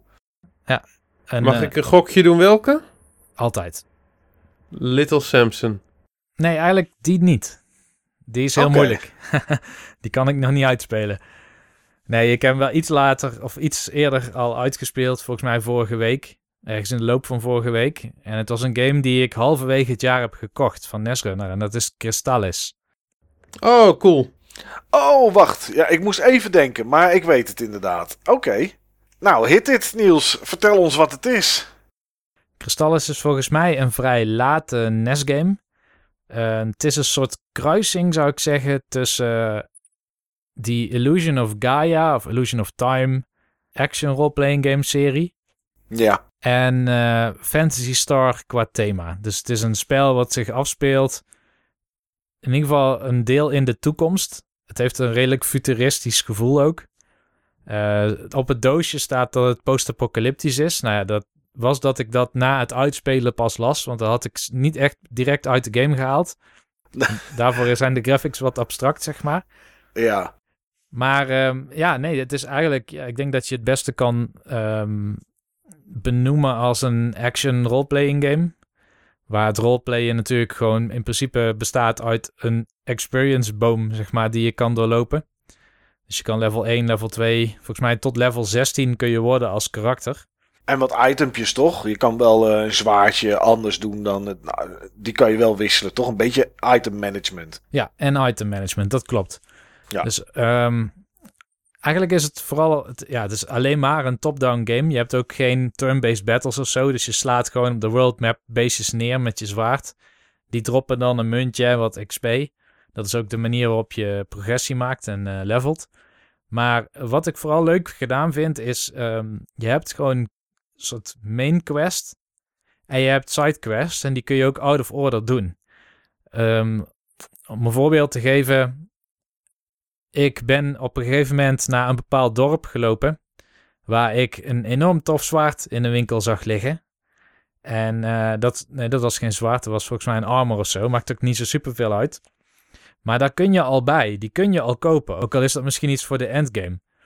En ehm, ik ben ook een keer een berg opgekomen. En dan kom je erachter dat je ergens niet door kan. Dan staat er ergens een, een muur. En die muur die kun je dan alleen maar opblazen als je een zwaard hebt. Wat met een vuur. Ja, bal of ik weet niet meer hoe dat dan heet. Maar je hebt, je hebt een aantal items. Best wel veel items. Je hebt een aantal zwaarden. En een aantal ballen met elementen die je eraan kan koppelen. En dan kun je bijvoorbeeld een vuurzwaard chargen tot level 3 of zo. En vanaf level 2 kun je daarmee ook muren met een bepaalde kleur afbreken. Ah, oké. Je hebt sowieso best wel veel dorpjes waar je allemaal gear kan kopen. Maar wat ik heel cool gedaan vind, zijn eigenlijk de, de quests en hoe die in het spel verwoven zijn. Dus het kan zijn dat je in het eerste dorp, dat je, dan wordt er gesproken over een windmolen. Nou, die windmolen kun je naartoe lopen en er is inderdaad een windmolen. Maar de eigenaar of degene die die windmolen moet bedienen, die slaapt. En dan denk je, oké, hoe ga ik daar dan iets mee doen? En dan blijkt dat je in het dorpje een fluitje kan kopen. En met dat fluitje kun je die windmolen-eigenaar wakker maken. En die geeft je dan vervolgens weer een sleutel of iets dergelijks. En daarmee kun je in de windmolen iets doen. En dan gaat er een grot open. En zo heb je ook een soort van adventure-invloeden in deze game. Die verder gaan dan iets wat een Dragon Quest of een Final Fantasy van je zou vragen. Want het is meestal van versla die baas aan het einde van deze grot of zo. Ja, precies. Ja, ja, ja, daar, ja, daar komt dat eigenlijk altijd op neer. Ja. Oké, dat is best grappig. Wat ik alleen niet zo leuk vind, is dat er heel veel softgates in het spel zitten. En die zijn meestal gekoppeld aan je level. Dus Ah. wat ik daarmee bedoel is dat je niet verder kan. Of dat je iets niet kan doen omdat je nog niet hoog genoeg level bent. En dat in combinatie met die semi-lineariteit van het spel, daardoor ben je best wel vaak ergens waar je nog ni- niet iets kan doen of zo. Terwijl je niet weet waarom dat dan niet is. En is dat een blok van level wat je dan hebt door een tegenstander? Of is gewoon, ja, je kan ergens iets niet en je weet eigenlijk helemaal niet waarom niet? Ja, het is, het is een beetje van allebei, denk ik. Maar ik had het met name dan met tegenstanders. Je hebt gewoon, en dat kwam ik pas later in het spel achter, maar je loopt regelmatig door grotten. En die zien er heel eentonig uit. Dat is ook een deel wat heel erg op Fantasy Star 1 lijkt. Die zijn allemaal hetzelfde qua layout. In ieder geval qua, qua sprites die worden gebruikt. Maar dan kom je vijanden tegen en die krijg je gewoon niet af met je zwaard. Ja En precies. terwijl je hebt net een nieuw zwaard. En dan denk ik, hoe Ja. kan dit nou? en die kun je dan Ja. nog niet chargen, want dan moet je dan weer iets voor hebben wat je nog niet hebt. Maar dan blijkt dat je dan misschien wel die vijand kan raken met eh, een zwaard wat je twee dorpen geleden had gekocht of zo. eh. Dus je moet heel vaak per vijand bedenken welk zwaard kan deze raken. Ja, En dan moet je weer op select drukken. En dan moet je weer je menu naar het goede zwaard en activeren. Misschien de goede orpen ook nog eens bij activeren. Want dan moet die level 2 vuur kunnen of zo. Of level 2 ja, voor je magic inderdaad, wat je dan erop hebt. En dan moet je dus eigenlijk een beetje bepalen welk zwaard het beste is tegen welke tegenstander. Ja, ja, precies dat. Ja, Terwijl al die tegenstanders, het hele spel, zien er precies hetzelfde uit. Dus het is ook... Je kan niet aan de tegenstander zien... Oh, die moet ik op deze manier raken. Je moet bedenken van... Oh, ik ben in deze omgeving... En ik kom hier deze sprite tegen die ik al het hele spel tegen ben gekomen. Maar als ik hier ben, in deze grot, dan is hij waarschijnlijk te raken met mijn donderzwaard of zo. Ik noem maar wat. En donderzwaard. donderzwaard, ja. En dan kom je daarna een slang tegen in dezelfde grot. En die probeer je met je donderzwaard te raken. En die doet dan niks. Nee hoor. Nee, die moet een vuurzwaard hebben. Ja, die moet dan weer een vuurzwaard hebben. Ja, En, zo, en dat ook met eindbazen. En dan denk ik, ligt het nou aan mij? Maar dan nee, dan ga je eh, even grinden of zo. En dan vervolgens kun je wel een eindbaas raken. Maar het is wel echt een leuk spel. Het klinkt alsof ik heel negatief ben over de game. Maar dat is niet het geval. Het is zeker de moeite waard om deze game eens te spelen. Hij zit nu ook in die, ehm, hoe heet het ook weer? Xbox Nintendo Game Pass. Entertainment Oh, System. Nintendo Switch Online. Oh ja, die, ja, Die die, je dan Switch, gewoon die games die je krijgt bij, ehm, bij je Nintendo online abonnement. Ja. Is die laatst toegevoegd, hè? Klopt, ja. ja. Oké. Was het, duurde het lang om uit te spelen, Niels? Mm, ik denk ehm, zo'n tien uur. Oh, Dus oké. Nou ja, mee. dat met de trial en error van je zwaarden en je orbs, magic gedoe, valt dat wel mee. Ja, ja, dit is echt zo'n game waar je vroeger de hotline echt tientallen keren voor zou moeten bellen. Omdat zoveel dingen zijn afhankelijk van of dat je een bepaald level bent, of dat je een item hebt in je inventory of niet. Uh, aan de ene kant van de wereld kun je misschien met iemand praten, waardoor aan de andere kant van de wereld in één keer iets totaal nieuws gebeurt. En dat wordt niet aangekondigd. Dus dat is best wel een gezoek elke keer. Ja. Gelukkig is de game vrij klein. Je komt ook heel vaak terug op dezelfde gebieden. Dus het is goed te doen, maar ik denk dat ik vroeger niet het geduld zou hebben en nu ook niet om alles gewoon helemaal zelf uit te zoeken. Dus ik heb best wel af, regelmatig een uh, walkthrough erbij moeten pakken. Ja. Maar ja, dit is nog uit tijdperk dat, dat gewoon niet zo heel veel werd aangegeven. Nee, dat klopt. En Dat wilde je ook niet, hè? Want dit waren games en die kon je huren. En eh, dat was natuurlijk niet aantrekkelijk voor publishers. Nee. Dit is dus ook de tijd, zeg maar, dat NES-games in Amerika moeilijker werden dan in Japan. Omdat in Amerika games te huur waren. Ah, oké. Klopt, dat was echt de reden. Ja, Ja, bizar. Ja, maar ja, ze wilden dat je het kocht natuurlijk. En niet dat je het huurde voor, een pa- voor drie dagen en dan uitspeelde. nee, precies. Ja, ja, dus dat snap ik wel. Maar wel grappig, Niels. Eh, we hebben het niet zo heel vaak meer eh, over dit soort tijdperk aan games in de Game Talk. En eh, ja, Steve dan nog wel eens als, die, eh, als er iemand over de vloer is waarmee je dan oude games eh, gaat Mhm. spelen. Maar eh, wel leuk dat je, dat je dit gespeeld hebt, kerel. Ja, ja. Oké, nice. Is er voor de rest nog iets die denkt, dit moet ik heel snel even kwijt? Of was dit hem voor de Game Talk? Nou, ik zal nog heel snel eventjes iets noemen. Want dat is iets wat ik volgens mij twee jaar geleden ook bij het jaaroverzicht ooit heb genoemd. Oké. Eh, ik ben nu samen met Nesrunner begonnen aan het vervolg op Secret of Mana. Oh, die hadden jullie toen met oud en nieuw uitgespeeld? Ja, daar waren we aan begonnen. En die hoopten Ja. we uit te spelen. En volgens mij heb ik die toen in februari of zo uitgespeeld. Ja. Maar Ja, dit is Trials of Mana. Trials of Mana. En dat is in alles beter. Dit is Ja. echt een hele goede game. Dit is inderdaad een geweldig spel. Dit is de eerste game die ik ooit gespeeld heb op emulator en echt gewoon hardcore in ben gegaan. Ik heb eerder games gespeeld op emulator, maar die heb ik eventjes aangeraakt, zeg ik maar even. En hier ben ik echt gewoon hard op gegaan. Had ik echt gewoon meer dan 20 uur in zitten. Ja, Oké, nice. Maar dat was een, dat was een leencomputer die ik had van een toenmalige werkgever.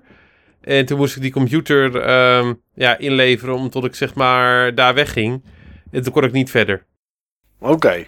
Ja. Ja, het is wel een hele mooie game. Er komt een remake van, maar ik Ja. denk niet dat ik die wil. Want ik vind dit veel charmanter. Ik vind de graphics super mooi. Ik denk dat het een van de hoogtepunten is ook op de Super Nintendo voor Absoluut. sprite art. Zeker. Ja, je hebt ook best wel veel eh, karakters om uit te kiezen in het begin. Dus het verhaal Zes. begint ook anders. Ja, ja, we hebben nu gekozen voor... eh, ik ben Reese. Dat is een ander, andere naam voor een karakter dan eh, in de fan translation. Ik weet niet hoe die daar heette. Maar het is eh, een soort Amazone. Met vleugeltjes eh, in haar haar. En vooral volgens mij heb ik vaak speren en dat soort wapens. En we hebben een sprite, net zoals in Secret of Mana, maar die is dan nu onze dedicated healer. Die loopt alleen maar mee om te healen, want die kan ook verder eigenlijk niks. En eh Netrunner is Duran, en dat is eh, in principe de damage dealer, zeg maar. Beetje zoals het hoofdpersonage van Secret of Mana. En wat leuk is, is dat we hebben nu onlangs kunnen upgraden. Want je kan in dit spel je karakters ook laten evolueren in een nieuwe class. Dat kan twee keer. En je kan steeds kiezen tussen twee classes. Net zoals in sommige Fire Emblem games. Dat de eerste keer als je dan promote, dan kun je kiezen tussen, weet ik veel, General en, eh, en eh, Knight of zo. En hier heb je ook zoiets. En elk karakter heeft dus eh, vier, nee, misschien wel meer dan vier andere classes. Ja, zeker meer dan vier andere. Zes extra classes. Twee in het begin, dan heb je een light en een dark variant van het beroep wat je hebt. En vervolgens kun je die ook weer doorontwikkelen in een light en dark variant. En daarmee opent het battlesysteem ook heel erg. Dus bijna iedereen kan ook wel iets met magic op een gegeven moment. En je kan veel meer je karakters ook customizen. Dus je kan iemand heel erg de supportrol geven. Ehm, dat heeft nu die Charlotte, die sprite. En mijn karakter heeft het ook wel, zeg maar. Dus ik kan vooral mensen meer defense geven tijdelijk. Maar ik heb al in een eh, FAQ gekeken naar waar ik naartoe zou kunnen upgraden. Dus ik heb mijn route al bepaald in de promoties. En dan kan ik ook wel een heftige magic caster worden die ook gewoon heel veel damage kan doen. Dus ik kijk er heel erg naar uit om dit eh, door te zetten. Oké, nice. En wanneer gaat dat weer gebeuren? Oudjaaravond. Oudjaarsavond, kijk. Dat is wel een mooie, een mooie weer. Oké, ehm, ja, dan hebben we de Game Talk gehad. En dan is het tijd voor het hoofdonderwerp van eh, het jaaroverzicht. En dat is natuurlijk het jaaroverzicht. Ehm, ja, traditiegetrouw, stevast. Uh, alles wat je eigenlijk wil, erop en eraan. We gaan terugkijken naar het jaar 2019.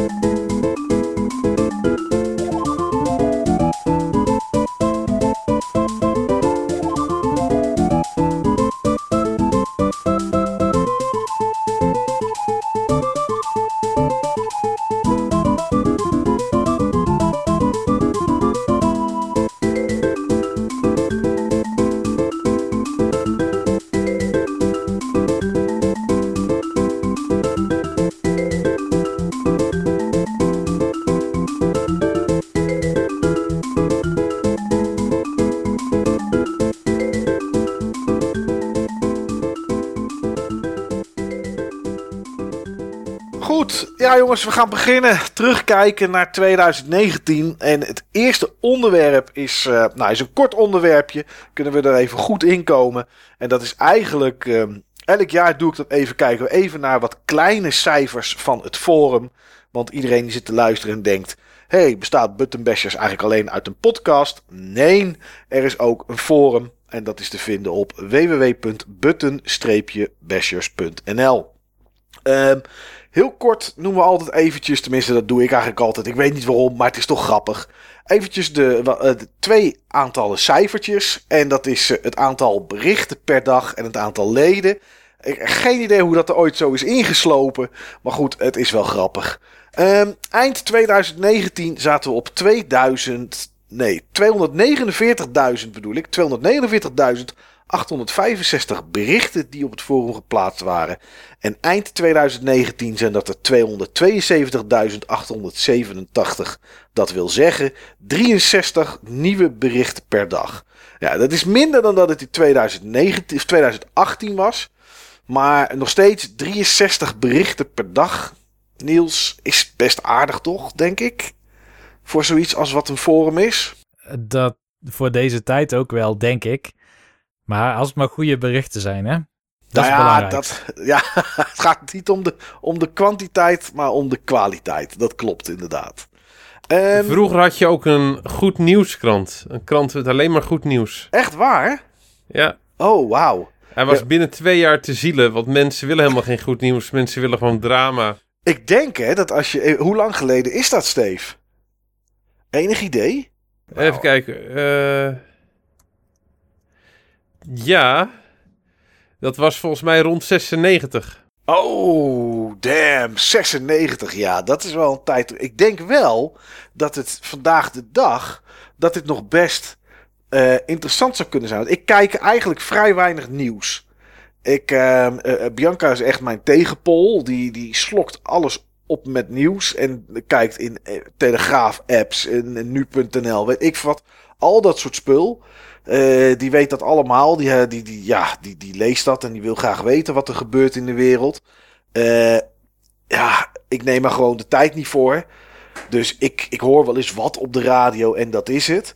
Maar het is ook altijd en alleen maar ellende natuurlijk. Plofkraak hier, moord daar. nou ja, goed, allemaal ongezellige berichten. Dus misschien dat als ze een comeback zouden maken, dat dat nog best eens aan zou kunnen slaan. Kinderen van kinderen had er nog een liedje over. Echt waar? Ja. De Goed Nieuwskrant of gewoon over uh, het journaal zelf? Ja, volgens mij wel. Uh, ja. Als ik de baas zou zijn van het journaal. Oh, die ja. ja. Inderdaad. Dat klopt, ja. Potverdorie zeg. Ja, ja, ja. Dat is toch ook heel erg retro. Zeker weten. Kinderen voor ki- Volgens mij doen ze het nog wel. één keer per jaar. Ja, maar dat is echt... Dat is niet meer de kinderen voor kinderen eh, van vroeger. Nee, Dat is echt heel erg hip geworden. Ja, ja. We hadden het vroeger denk ik twee of drie keer per jaar of zo. En dan lagen de cassettebandjes en de langspeelplaten in de winkels met de liedjes en zo. En eh, Volgens mij was het een wekelijks programma, joh. wekelijks zelfs. Ik weet, In, be- in bepaalde periodes. Ja, ja, ja, ja. Dat ze meerdere liedjes hadden en dat dan elke week een paar liedjes kwamen of zo. Dat misschien zoiets was. Ik weet wel dat ik. ehm, want dan, wat, toen was ik echt nog heel jong en dan had ik niet zo'n veel zin om mijn zakgeld daaraan uit te geven. Toen was ik eigenlijk al een beetje een piraat. Dan eh, hadden we wel een videorecorder en dan kon ik het opnemen en dan ging ik met mijn eh cassette recorder. Dat was zo'n één speaker, eh, zo'n mono ding, zo'n draagbare ging ik dan tegen de speaker van de tv aan. En dan ging ik zo de liedjes op bandje opnemen. En dan kon ik Zo, zo. dat is wel een, eh, een fancy oplossing. Nou, het was nogal vervelend. Want ehm, we hadden uiteraard, eh, zoals iedereen in de, in de jaren tachtig, zo'n mooie klok in de kamer hangen. Die sloeg elk half uur en elk uur. en die sloeg dan altijd door mijn liedjes heen. Eh, dat, was, dat was wel vervelend. Een kind onder de evenaar. Bam, bam, bam. Oh, het is drie uur. Ja, het is drie uur. Ja, en dan, of mijn moeder zei er dan wat tussendoor en dan werd ik kwaad. En dan moest ik de videoband terugspoelen en het cassettebandje. Oh, dat was verschrikkelijk. Maar dan zat ik echt gewoon ja, met mijn recordertje tegen de speaker van de tv aangedrukt. En zo eh, nam ik dat dan op. Je kan het ook Ja. zien als je watermerk, hè? net zoals bij 3FM. Dan zullen ze altijd nog iets zet- zeggen tijdens de intro of tijdens de outro. Ja. Of dan hoor je zo'n klein eh, leader of zo er doorheen. Liedertje. En bij jou is Ja. dat je klok. Bij mij was dat de klok. Maar die kwam ook gewoon door het midden heen gewoon. Maakte die klok echt niks uit. Ja, ja, schitterend. Eh, het aantal leden eind 2018 waren er 1231. Inmiddels zijn dat er 1433. En dat wil zeggen dat we om de dag eigenlijk een, eh, een nieuw lid mogen verwelkomen. Maar goed, net zoals in de voorgaande jaren zijn er genoeg die nooit iets zeggen. En een aantal die instappen en die, eh, die dan vrolijk meedoen. Dus, nou ja, goed, dat is hoe het werkt. Maar grote nieuws omtrent het forum is dat het forum uiteindelijk, het is gelukt om het voor het einde van het jaar te doen, een, eh, een zowel technologische als eh, visuele makeover heeft gekregen. Want eh, ja, het forum is geüpgrade naar de allerlaatste versie van de forum software. We zijn van server verhuisd, waardoor er nou, een, een, een, een ton aan, eh, aan, aan technologische verbeteringen op de achtergrond zijn, hebben plaatsgevonden. En ook wat betreft veiligheid en dat soort dingen.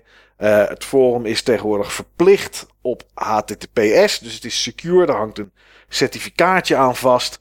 Eh, ja, en het heeft een nieuw, eh, een nieuw uiterlijk gekregen. Ehm, en dat is gebeurd in het weekend van 14 en 15 december. En dat is eh, precies zes jaar nadat het forum eh, is opgezet. Inmiddels zitten we op versie 3.12. Eh, want ik heb een soort van update ergens een keer uitge- uitgebracht met wat, wat aanpassingen. Inmiddels ook de themakleuren wat aangepast. Mensen kunnen zelf kiezen tussen licht en donker. Of ze dat, of ze dat willen door de druk op een, op een knop.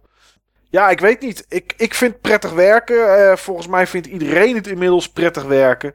Eh, er zijn nog wel wat dingen die kunnen verbeteren en die we gaan verbeteren. Maar ehm, ja, goed. Eh, we zijn in ieder geval vernieuwd en het is, het is fris en het is 2019 en verder op dit moment. Ehm, iemand wil ik daar nog speciaal eventjes bij bedanken. En dat is ToeJam. Die, eh, die heeft mij eh, hier en daar eh, geholpen en ondersteund met het eh, migreren van het forum. Ehm, ik heb hem ooit een keer het forum gedeeltelijk in handen gegeven, zodat hij wat dingetjes kon proberen. Omdat heel veel plugins, het niet, nou eigenlijk geen enkele plugin die we hadden, het meer deed op de nieuwe versie, et cetera, et cetera. Dus uh, tijdens de migratiedag zei hij ook van als je hulp nodig hebt, laat maar weten. Nou, dat was gelukkig niet nodig. Maar uh, nog uh, eenmaal even een bedankje voor ToeJam voor de, voor de support die hij geleverd heeft. Um, Niels, jij had denk ik nog wel wat statistieken over de podcast van het afgelopen jaar. Uh, een paar. Een paar kleine statistieken. Ik weet niet meer hoe uitgebreid ik daar normaal altijd over had. Maar, ik ook niet, moet ik heel eerlijk zeggen. Even kijken. We zijn uh, qua podcast weer een beetje teruggekrabbeld. Qua luisteraantallen. En teruggekrabbeld. Teruggekrabbeld, teruggekrabbeld. We hebben gewoon een heel goed jaar gehad. We hebben een heel goed jaar gehad. Ik denk dat je dat wel zo kan zeggen, inderdaad. En ik gebruik nu even alleen de SoundCloud-cijfers. Want ik ben niet ingelogd op de Spotify-backend. Nee, maar, maar Spotify die haalt de MP3 wel van SoundCloud af. Dus plays en zo kloppen wel. Okay. Alleen daar zien we natuurlijk wat meer statistieken in, uh, in SoundCloud qua leeftijd en dat soort dingen allemaal. Ja. Nou, we, het lijkt ernaar dat we gaan uitstevenen op ons nipte derde beste jaar. En met nipt bedoel ik het dat ook het tweede beste jaar kunnen zijn. Dus dat, nee, het zelfs het één na beste jaar had het kunnen zijn. Dat, okay, dat, is, niet, ja. dat is niet nipt, dat, uh, dat is ruim. Ja, dat, dat, dat is echt wel een mooie uh, terugkomst. Want het leek heel even vorig jaar alsof het wat aan terugvallen was qua luisteraantallen. Uh, dan moet ik zeggen, we hebben negen volwaardige Buttonbashers afleveringen in die tussentijd gereleased. We hebben acht Club Buttonbashers afleveringen gereleased. Acht? Oké, okay. ook. We zien dat we er zoveel... Uh, ja, zoveel en die worden ook meegeteld. En ook uh, Board Game Bashers wordt meegeteld. Um, en dat brengt alles dus samen op een totaal van... En de aggregaat van, aggregator van Soundcloud die zegt meer dan 10.500 plays... Um, ja, wat dat dan precies is, dat kan ik helaas niet zien.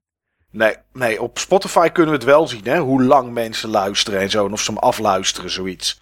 Of ze hem gestart zijn en of ze hem afgeluisterd hebben. Want dat wordt, tenminste in, in Spotify, in de app, kan je wel zien of je iets uh, uh, beluisterd hebt als je hem helemaal tot het einde hebt ge gehoord. Dus dat houdt volgens mij Spotify wel bij. En als we dan gaan kijken naar wat zijn dan de meest beluisterde afleveringen, dan doe ik even de top 3. Dan de meest beluisterde aflevering is podcast 94 over game reboots. Oh ja. En de, daarna podcast 96a, dat was met Emiel. Uh, dat ging toen oh, over de leuk Dreamcast. Erg leuk. En op plaats 3 is 96b met de Dreamcast. Oké, okay. oh, dat is nice. Ja, dat was echt een uh, goede podcast. Ja. Dat vond ik een leuke podcast om op te nemen. Ja, zeker. Was dat, zijn dat de best beluisterde van het afgelopen jaar? Of zijn dat überhaupt de best beluisterde in dit jaar? Dat is van het afgelopen jaar. Dus uh, ja, uh, 2019. Ja, nee, klopt. Maar ik bedoel, um, zijn het dan alleen de afleveringen die 2019 zijn uitgebracht? Of hebben we bijvoorbeeld nog een Zelda-aflevering uit 2016 gehad of zo, die uh, in één keer heel veel luisteraars uh, kreeg? Of zijn dit... Dit zijn ze van dit, dit jaar. zijn ze, ja, ja oké. Okay. Er komt ja, niks ja, tussendoor. Nice. Nee. nee, precies, dat bedoelde ik. Oké, okay. dat is wel cool. Um, laten we gelijk iets anders beetpakken, wat ook te maken heeft met het forum. En dan hebben we dat allemaal gehad in één keer. En dat was Secret Santa 2019. Um, ja, dit jaar deden we weer op het Buttonbashers Forum een Secret Santa. Dat doen we elk jaar. Um, nou ja, goed. Steve had het net al over kwantiteit en kwaliteit. Of jij had het, Niels, bedoel ik, met berichten op het, uh, op het forum. Ja. Uh, nou ja, dat was ook zo met de deelnemers. We hadden wat minder mensen dit jaar die, uh, die deelgenomen hebben. Maar jij en ik zaten er in ieder geval alle twee bij. Um, ja, Secret Center voor mensen die geen idee hebben. Heel kort, uh, loodjes van de mensen die deelnemen in een hoed. Ik schud. Ik trek daar uh, voor iedereen een loodje uit. En uh, ja, je krijgt iemand toegewezen waar je dan een cadeautje of cadeautjes voor gaat kopen. En nou ja, die, die stuur je dan naar die persoon op. Al dan niet in een mooie doos met een gedicht of een brief. Of, nou ja, zoals bij jou gebeurde, Niels, zelfs een, echt een surprise die, uh, die gemaakt was voor jou. Ja. Um, ja, hoe heb je hem dit jaar beleefd, Niels? Nou, we hebben een deel om te geven en een deel om te nemen natuurlijk. Dus ja. uh, laten we beginnen met het geven, met het voorbereiden van Secret Santa. Uh, ik had Oké okay Impala dit jaar. Ja. Dat was ook wel duidelijk bij hem, kennelijk. het kwartje viel gek genoeg pas bij de saus die ik had gestuurd. Ik had hem eh, een soort Koreaanse chili saus gestuurd. En ja, als je iets kan horen van mij of kan lezen, dan is dat ik het redelijk vaak in Zuid-Korea ben. Ja. Eh, en daar hebben ze lekkere pittige sauzen. Dus ik dacht, eh, die gaat in ieder geval mee. Maar ehm, ja, ik, eh, ik zat te denken wat ik voor surprise moest gaan doen. Meestal ben ik vrij beperkt in tijd. Dus ik moest iets gaan doen wat me tijd gaf om ook nog na insturen nog iets te kunnen toevoegen. Oké. Ehm, dat, dat heb ik dan uiteindelijk weer anders aangepakt dan dat ik had voorgenomen. Maar ehm, eh, ja, ik, ik ben niet een enorme eh, fysieke knutselaar, zeg maar. Nee, ik ook niet. En eh, ik kan ook geen gedichten schrijven. Dus daar moet je het voor mij niet van hebben. Dus ik richt me in eerste instantie op, op wat wil iemand hebben. En wat is in de richting van het budget. Ik ga er dan wel wat overheen, maar dat, dat, dat is niet zo dat mensen gaan denken... Oh, je moet eigenlijk wel Niels hebben volgend jaar, want anders dan eh, heb, je, heb je geen toffe Secret Santa in vergelijking. Ja, nee, ja dat, is, dat zie je ook op Reddit bij Secret Santa. De mensen die Bill Gates hebben, of eh, ik weet even niet hoe die heet, de CEO van Amazon. Dat Ja. zijn meestal mensen die er, eh, ja, die er wat beter van afkomen dan dat ze Jan met de pet, of het is vrij Amerikaans, Jan met de pet hebben, zeg maar. Want ik heb wel eens van Bill Gates eh, gezien dat er een Xbox One X in zat met allerlei games. En eh, nou ja, niet normaal, zeg maar. Dus, eh, maar goed, ik denk als ik zo zag wat iedereen een beetje gekregen had, denk ik dat iedereen wel over de 20 euro heen was gegaan met, met cadeautjes kopen. Dat denk ik ook wel. En dat is dan nog exclusief de verzendkosten als je iets hebt besteld waarschijnlijk. Ja, Maar- en, maar ja. en verstuurt zelf ook nog, want daar komt natuurlijk ook nog 7 euro bij. Dus ja, goed. Je bent altijd wel wat meer kwijt, maar het, het gaat om het geven. Precies. Ik denk dat je moet richten qua mindset als je meedoet op dat je waarschijnlijk zo'n 30 euro kwijt zal zijn, misschien net iets meer, om alles eh, te regelen zeg maar voor de, de ontvangende partij. Maar eh, het handige van OK Impala was dat hij heel duidelijk had opgeschreven, nou doe maar één van deze spellen. En hij had voor een paar systemen wat spellen opgegeven. En toen heb ik gekeken wat ik daar binnen kon vinden, redelijkerwijs. Op een manier dat ik het ook nog redelijk snel kon ontvangen. Want je kan wel iets uit eh, van eBay bestellen, maar dan weet je niet wanneer je het hebt. Nee. Dus het moest wel van dichtbij. En ik had eh Zack en Wiki en ehm, Star Fox 3D voor hem gekocht. Oh, Zack en Wiki voor de Wii. Ja, Zack en Wiki Echt voor de een Wii. leuke game is dat. Capcom, toch? Ja, klopt. Capcom. Ja, ja. ja, ja. Ja, ik, eh, ik heb die game niet uitgespeeld, maar ik heb hem wel een stuk gespeeld. En dat beviel me toen ook wel echt heel erg goed. Ook een soort point-and-click adventure zit ik nu te Ja, denken. ja het, is, het is meestal één scherm, volgens mij, wat je ziet. En dan eh, puzzelen inderdaad. eh, met dingetjes gooien en pakken. En met, ja, het is echt een leuke game, Zack en Wiki. Ja, en eh, om het te versturen, ik had in mijn achterhoofd het idee om iets te gaan doen met ehm, zo'n Game Boy Advance framework wat ik had gemaakt. Engine is een groot woord, zeg maar, maar ik had een framework gemaakt om polygonen en speciale effecten en raytracing en zo te doen op de Game Boy Advance. Ja. En eh, ik dacht, ik ga hiermee een soort van toegift doen of zo, of iets, iets in plaats van een gedicht. En dan kan ik alvast alle cadeautjes opsturen. Dan ben ik mooi binnen de tijd. En dan heb ik de rest van de tijd om dat voor te bereiden. En ik had altijd via jou wel een URL kunnen sturen. Of iets op een kaartje kunnen zetten van ga straks naar deze URL. En daar staat dan op de dag van kerstmis de, de, de ROM. Maar eh, nou ja, ik, ik heb uiteindelijk gaandeweg ervoor gekozen om iets te maken... wat gewoon voor alle deelnemers van deze Button Bashers Secret Santa was. Dat leek me ook leuker, maar ik had een hint daarna in de verpakking van het cadeau wat ik aan OK Impala had gestuurd. Ja, Ik had een, zeg maar, een grote Game Boy Advance cartridge gemaakt met een Game Boy Advance label erop, waar hetzelfde logo in werd gebruikt. En alvast een product code, AGB, ehm Xmas BB of zo was het geloof ik. ja, zoiets, ja. En eh, ja, het was heel toevallig dat ik eh, vorig jaar voor mijn vader een eh, Acer, ehm, hoe heet zo'n ding, Chromebook had gekocht. Ja, En die doos had ik nog liggen en die had gewoon dezelfde afmeting, op, maar dan op schaal natuurlijk, Mhm. van een Game Boy Advance cartridge. Dus ik kon hem Dat alleen maar zwart spuiten en dan was hij er al. En toen, oh ja, Ideaal. ja, inderdaad. Het, het enige wat ik er nog bij had gedaan, eh, die kwam ook uit Zuid-Korea, was een, eh, een soort van pouch. En die kreeg ik daar, dus het heeft me niks gekost. toen ik naar een eh, Puyo Puyo eSports event ging. Oké. En het Oh, enige volgens mij wat dat herkenbaar maakt aan het Puyo Puyo eSports event, is dat er een lintje met Puyo Puyo aan zit. Oké, anders had je niet mij- geweten eh, wat Ja. maar voor het, waar het vandaan kwam. Een random off-the-shelf pouch inderdaad. ja. Maar dat was in ieder geval het, eh, het geven. Heel leuk om te doen. Ehm, het ontvangen was ook weer heel erg leuk. Eh, ik kreeg een pakket en dat was in een soort van gouden folie ingepakt. En ik wist ook niet of dat ik dat wel of niet uit kon pakken op dat moment. Maar er zat wel een brief op, maar ik had gewoon alles laten staan tot het kerstavond was.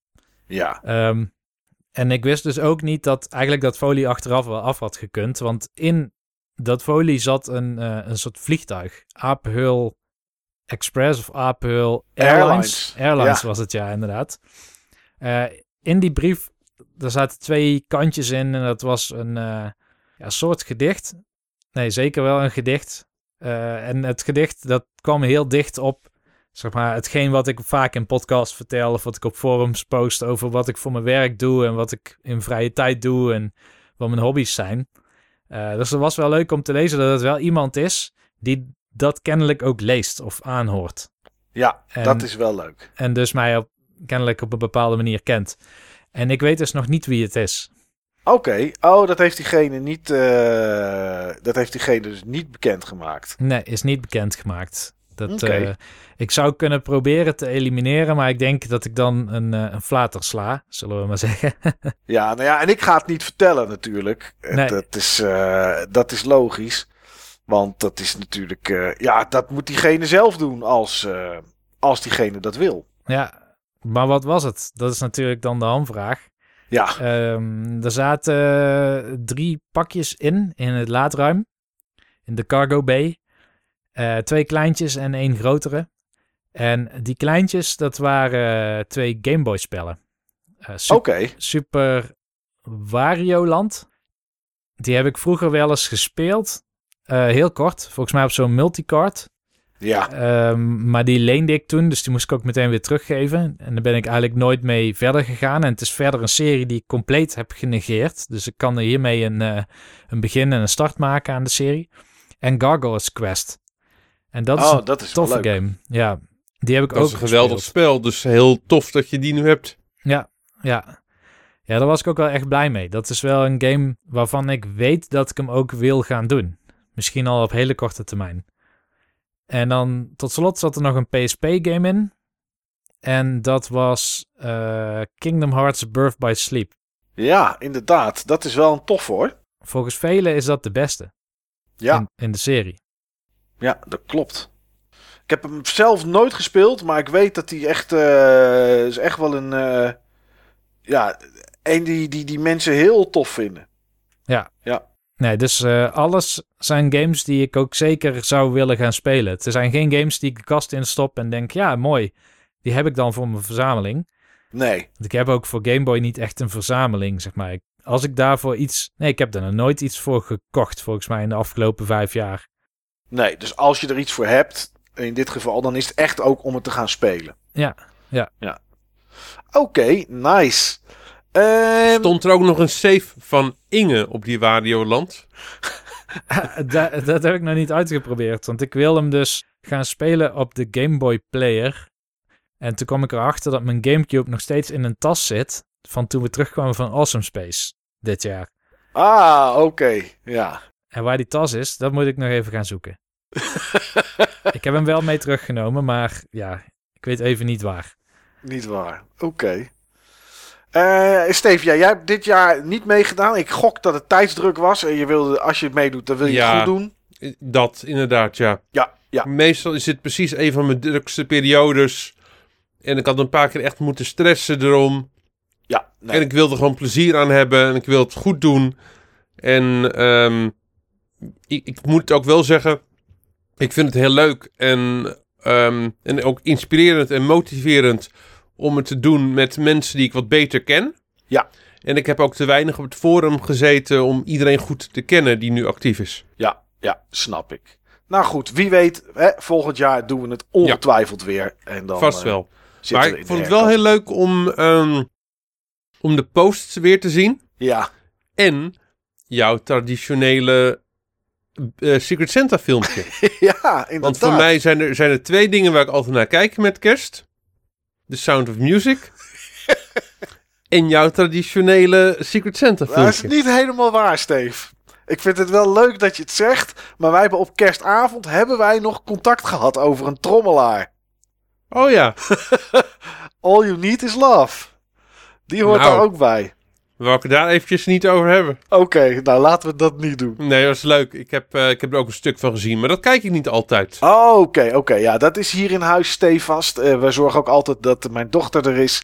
Alisa vindt het namelijk leuk om te kijken. En die doet dat liefst niet met de moeder en de vriend die er alle twee eh, niks om geven. Of met andere random personen. Dus die komt altijd hier. Dus dat kijken we altijd met z'n allen. Ja, en ik weet dat jij het altijd kijkt, dus vandaar dat ik eventjes jou geappt had. Ja, inderdaad. Het was echt wel mooi met die trommelen, die jongen. Ik vond echt, dat was echt genieten. Ja, die, trommelen, die trommelaar was mooi. eh, dat was goed. Goed, goed spul. Was goede tv. Ehm, ja, ik deed mee met Secret Santa. En eh, laat ik eerst het geven. Ik heb eh, mijn... eh, eh, ja, Niels, jou heeft dus degene aan wie jij... eh, nee, van wie je wat ontvangen hebt. Dus die jouw Secret Santa was niet onthuld wie, eh, wie, eh, wie die was. Of wie zij was. Dat zou natuurlijk ook nog kunnen. Mhm. Ehm, heb jij dat wel gedaan aan degene? Ja, het was vrij duidelijk door die saus. Maar had jij je naam er zelf onder gezet? Nee, de naam stond er niet bij, nee. Oké, nou dat had ik ook niet gedaan. Ehm, dus degene, ik, ik weet dat diegene podcast luistert. En dat is eh, Marks Kemp. Dat was de persoon die ik Ah, ja, ja, ja. Uit de random tombola had eh, toebedeeld gekregen. En eh, nou, ik ben ook geen knutselaar. Ik, eh, ik neem het me altijd wel voor. En ik denk ook wel dat ik iets leuks zou kunnen maken. Alleen dan zou ik eigenlijk gewoon al in maart of zo eraan moeten beginnen. Omdat, ja, anders mislukt het of weet ik wat. En ik zou het aan Bianca kunnen vragen. Die is erg goed met papier en iets tekenen en knutselen en knippen en plakken. Maar, nou ja, goed. die pakt voor mij wel altijd de cadeautjes in. Nog een eh tippie, Mike. Ja. Er staan ook eh, tweedehands eh, surprises op Marktplaats. Oh, dat is, wel- oh, dat is wel een goeie misschien. Potverdorie. Oh, daar zal ik eens eventjes naar gaan kijken. Die noteer ja, ik zeg maar, veel carnavalsverenigingen die verkopen ook zeg maar hun ehm, dingen die ze gemaakt hebben voor, ze- voor zeg maar de, de help me even Niels Voor de carnavalsoptocht. Voor de optocht inderdaad ja. Oh, voor die, eh, met, die, met die praalwagens en wat daarop Ja. staat en zo allemaal. Ja, dat verkopen ze vaak eh, ook.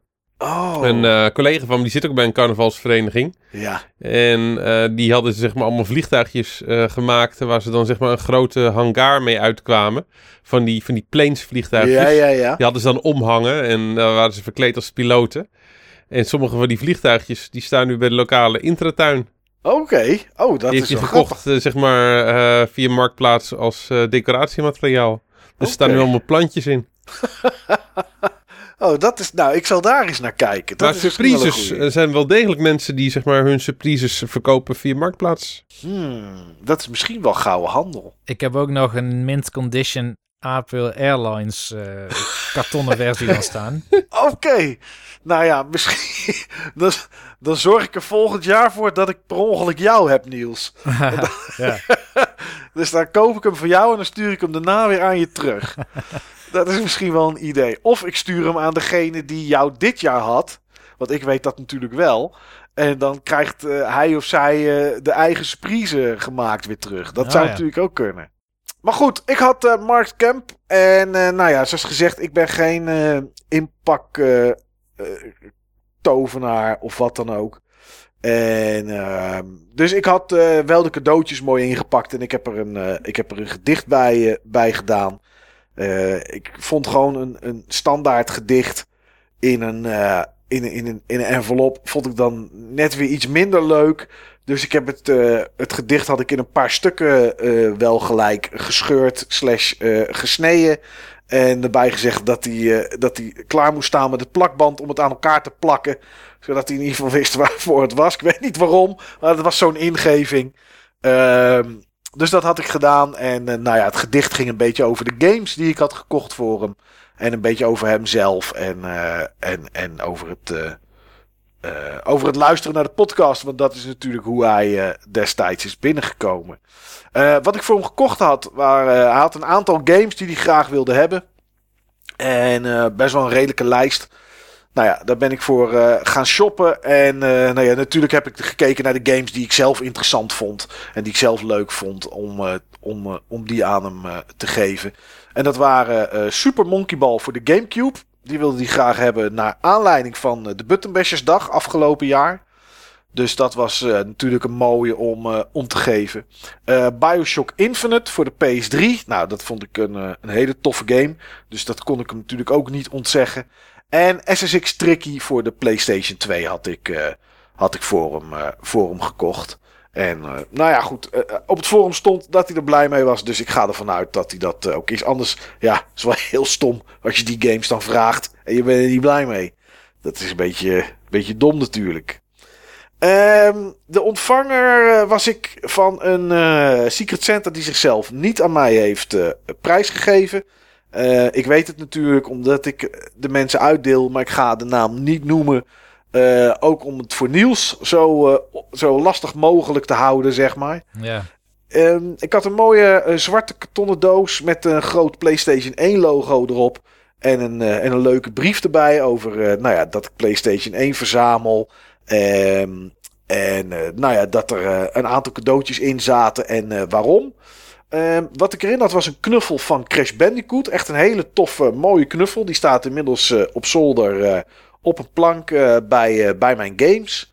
Ehm, hij had het over... Ja, wees maar gewoon eerlijk, Mike. Je zegt dat hij gewoon in bed ligt. Ja, oké. Okay. hij ligt tussen Bianca en mij in.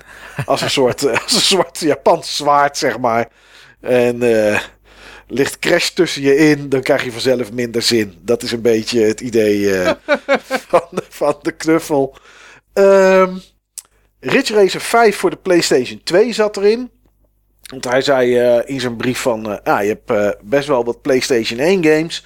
PlayStation 2, daar kunnen er nog wel wat bij. En hij vond dit zelf leuk, omdat dit, nou ja, het was nummer 50.000 uh, rond. Dus het was de eerste PS2-game die, uh, die genummerd werd voor, uh, voor de PS2. Dus dat is zeker leuk om te hebben. En Yoku's Island Express zat, daar, zat erin. En dat was dus de reden dat ik in de Game Talk het had over een game die ik wel heb, maar waar ik niks aan heb uitgegeven. Want die zat in mijn Secret Santa. Dus die heb ik eigenlijk gelijk een dag of drie, vier later heb ik die in mijn PS4 gestopt en ben ik gaan spelen. Leuk als hij ook zo goed bevalt. Ja, zeker weten. Ja, ja, ja. Het is, uh, ja hij uh, had het over uh, Cooler World. Dat dat een game is die ik, die ik super tof vind. Nou, dat is ook zo. Echt een hele leuke, hele leuke puzzelgame. Ehm, en ja, zoveel tijd als ik in Zen Pinball 2 en Pinball FX 3 heb gestopt. was dit eigenlijk volgens hem de perfecte combinatie om dat gecombineerd in een game aan mij uh, te schenken tijdens uh, kerst. En dat klopt ook. Dat was echt. Uh, ik had er al eens eerder gekeken naar, naar de game. Een kameraad van mij had hem op de Switch. Daar had ik wel eens een keertje eventjes een paar minuten zitten spelen. En toen dacht ik, oké, dit moet ik eens onthouden om een keer op de kop te tikken. Maar dat. nou ja, toen ik die avond bij hem de deur uitliep, heb ik eigenlijk nooit meer echt aan gedacht. Dus dit was heel tof om dat op deze manier te krijgen. Dus is enorm, enorm goed bevallen. Ja, wat, wat een pitch moet die game trouwens gehad hebben. Dat moet iemand gedacht hebben van... Wat we moeten hebben is een kruising tussen... Uh, hoe heet die? Die Wrecking Balls. Cooler World. En Zen Pinball. Featuring een strontkever. Dat is er nog niet. Nee. Ja, nee, dat klopt. Ja, dat is... Uh, misschien zou je er zelfs nog een beetje... Uh, Katamari in kunnen zien. Met oh dingetjes met rollen, zeg maar. En hier en daar wat opslokken. Want dat zit er ook wel een beetje in. Ja, ik heb geen idee eh, hoe iemand dit ooit bedacht heeft. Uh, maar echt een, een leuke game.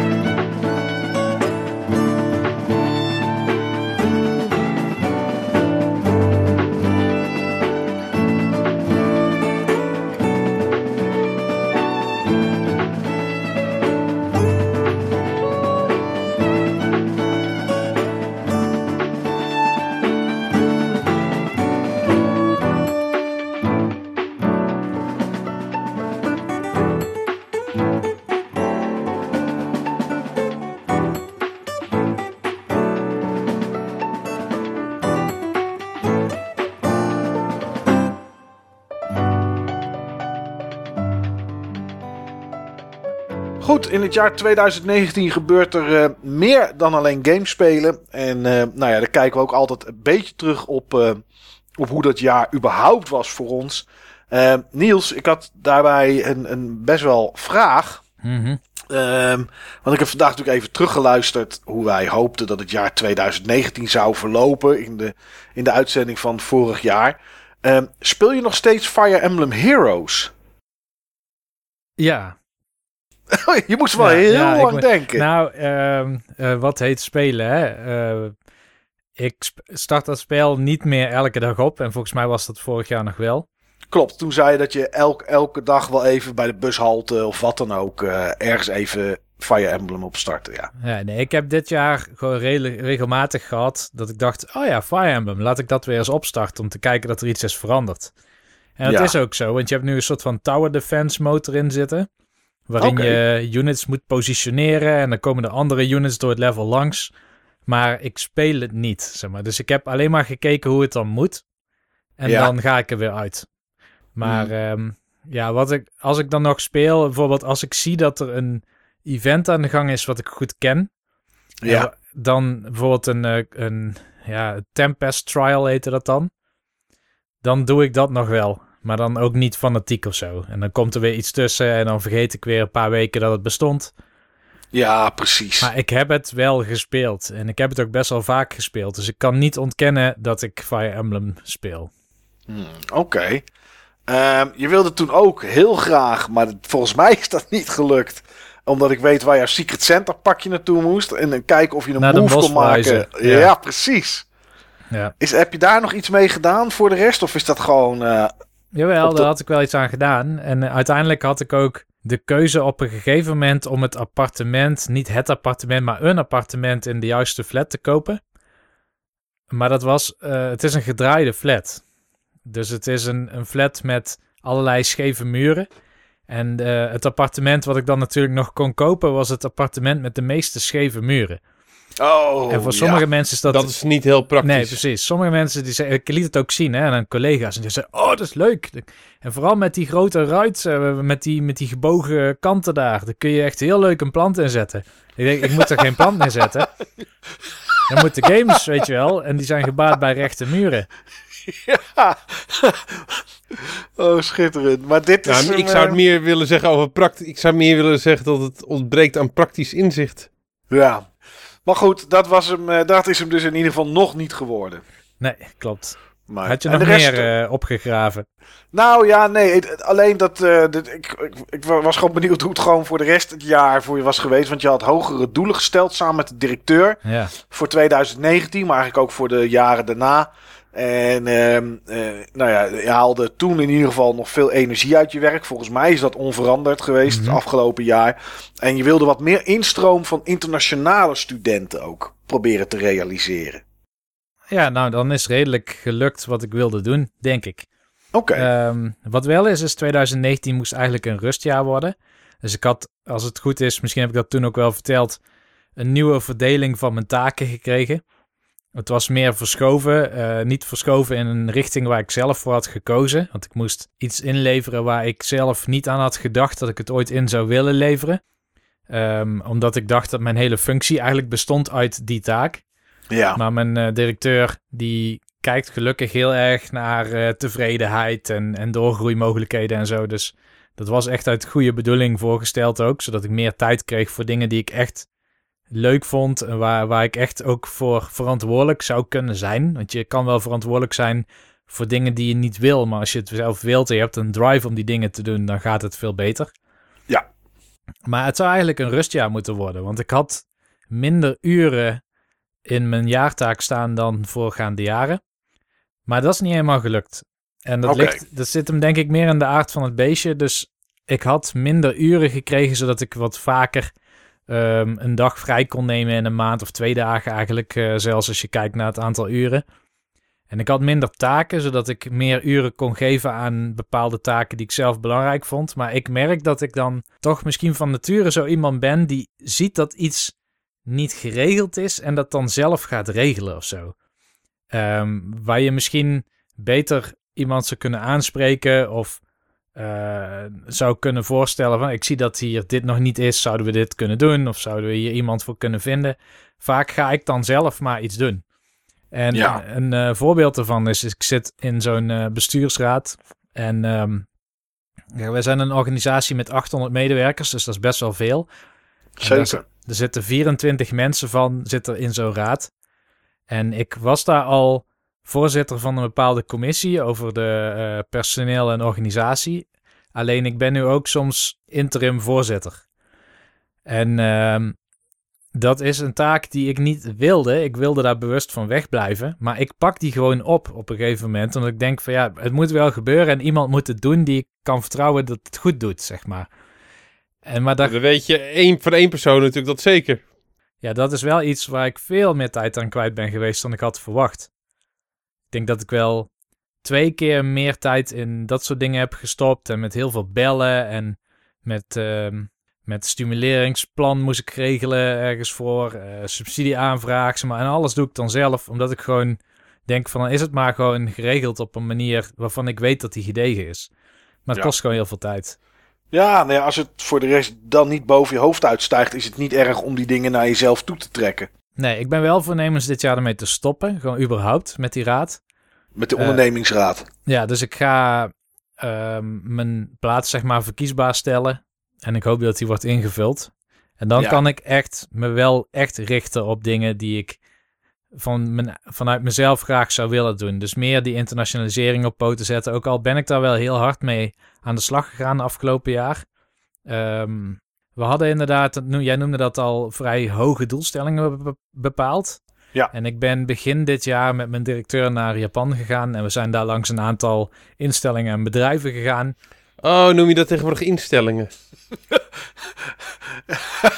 je, zat, je zat elke keer met het hotel in de verkeerde buurt, toch, Niels?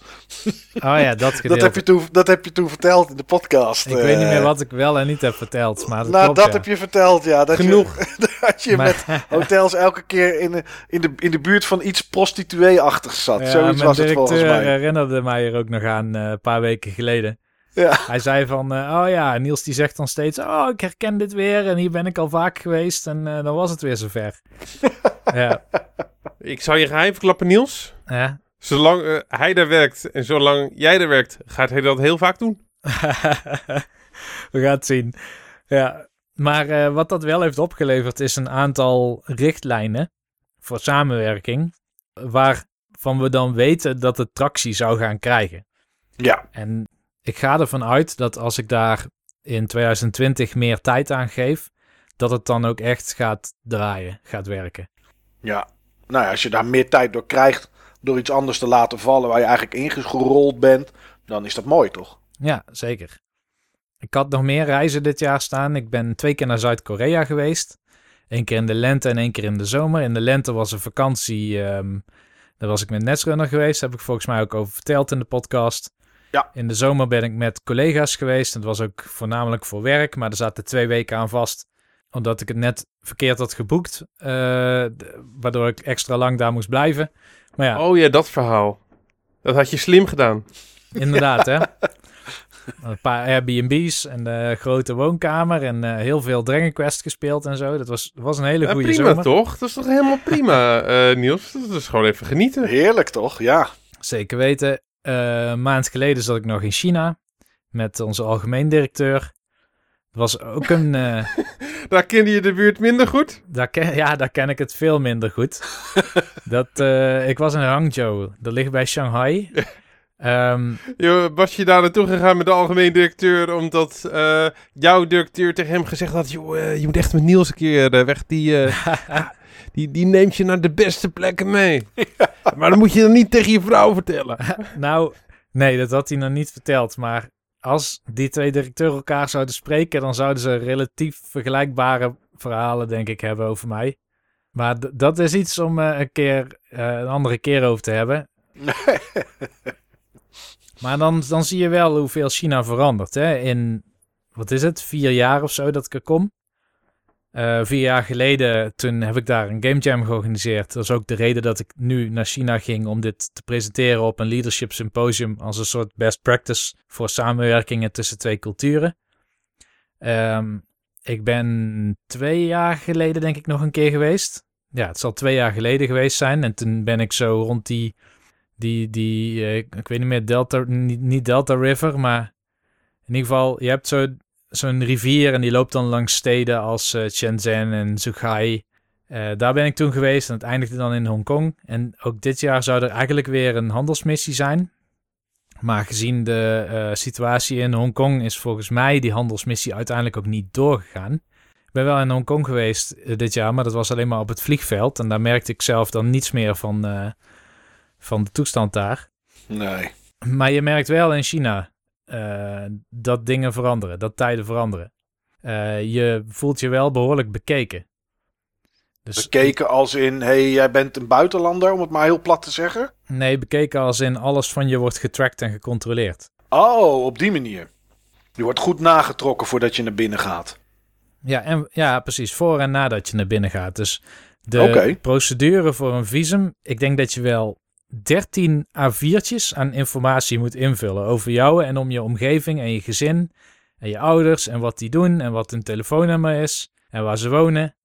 Oké, Eh, dat is wel heel heftig. Ja, heel veel persoonlijke informatie, eh, wat je verdient. Ehm, je moet een garantiebrief hebben van je bedrijf. Je moet een uitnodiging hebben van een bedrijf uit China dat je daar mag komen. En op het moment dat je daar bent, dan heb je ook nog steeds. Omdat er op, een, eh, op het kleine broodje van een kerel die daar dan een stempel op moet zetten. Je was me net voor. Ik wou zeggen, dit klinkt als Papers, Please. Ja, ja, misschien wel inderdaad. Daar zit wel. Ja. Daar kun je je wel iets bij voorstellen. Nou, ehm, het was wel een redelijk eh, eh, fijne omgeving, zeg maar. Dus daar was niks aan de hand. En ik vind het een superleuk land. Ik vind het een mooi land. Ik zou er best nog een keer terug willen om op vakantie te gaan. Ik vind mensen super aardig. Het is ook heel leuk om, eh, om daar s'avonds rond te lopen en om in een restaurant iets te gaan eten. Bijvoorbeeld smelly tofu, wat ik nog nooit van had gehoord.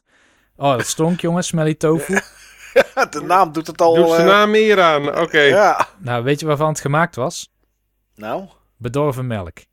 Ah, gadverdamme. Was lekker? Eh, met heel veel sambal was het best binnen te houden. Maar zonder dat was het niet zo heel lekker, inderdaad. Oké. Ja, werd een beetje een zwaar verhaal. Ik denk dat waar ik nog Nou, naartoe nee, wil hoor. werken, is, ehm, en dat is misschien wel een van de belangrijkste dingen van het jaar. Nou nee, ik, nog één ding tussendoor. Ik ben meer gaan programmeren weer zelf. Oké, dat is Helemaal in de laatste paar weken. Ja. Ja, voor dat Game Boy Advance ding was een beetje geïnspireerd om een bezoek aan Square Enix begin dit jaar. Ehm, en ik heb al begrepen dat een van de mensen met wie ik toen contact had, die is nou weer vertrokken. Eh, die werkt nu weer ergens anders. Maar iemand anders die ik kende, die werkt daar dus nu weer wel. Dus gelukkig ken ik nog steeds genoeg mensen bij Square Enix. Maar ehm, dat heb ik gedaan. En ik, eh naar aanleiding van de bezoeken die ik de laatste tijd bij Guerrilla Games heb, eh, ben ik ook weer meer high-end gaan programmeren. Omdat ik aangestoken raakte door een paar dingen die ik had gezien. En eh, daar staan ook dingen van op het forum voor mensen die daarin geïnteresseerd zijn. Ja, ja. is leuk om te zien. Ik vind het altijd interessant. Ja, thanks. En het belangrijkste, denk ik, of het meest ingrijpende voor mij persoonlijk van dit jaar, Mhm. is dat ik vegetariër ben geworden. Ja, dat was even een dingetje eh, ergens al begin oktober. Vegetariër geworden. Ja, in januari was ik dat. En eh, het is wel flexitariër en eigenlijk pescatariër als je heel precies wil zijn. Maar je eet wel vis. Ik eet wel vis, inderdaad. En het is ook niet dat ik het hele jaar geen vlees heb gegeten. Nee, Eh, daar, daar hebben we al voor gezorgd, Niels. Niels kwam namelijk, eh, ik denk dat het oktober was of zo. eh, ja, volgens mij wel. Ja. Een weekend, een weekend naar, naar mij toe, omdat we Gears... eh, Gears War, denk ja, ik, hè? we gingen Gears 5 spelen. En nou ja, Bianca die houdt er dan van om mensen eten voor te, scho- voor te schotelen. Ja, daar weten we alles van. ja, precies. En eh, dus die had Hoeveel al... eh, eh, eieren zaten dit keer in de uitsmijters? eh, acht? Nee, ik weet... Nou, voor, heb ik, misschien heb ik uitsmijter gebakken op zondag of zo in de ochtend. Dat weet ik eigenlijk niet. Volgens mij heb jij uitsmijter gebakken en heb ik gezegd dat het niet meer dan twee eieren mochten zijn.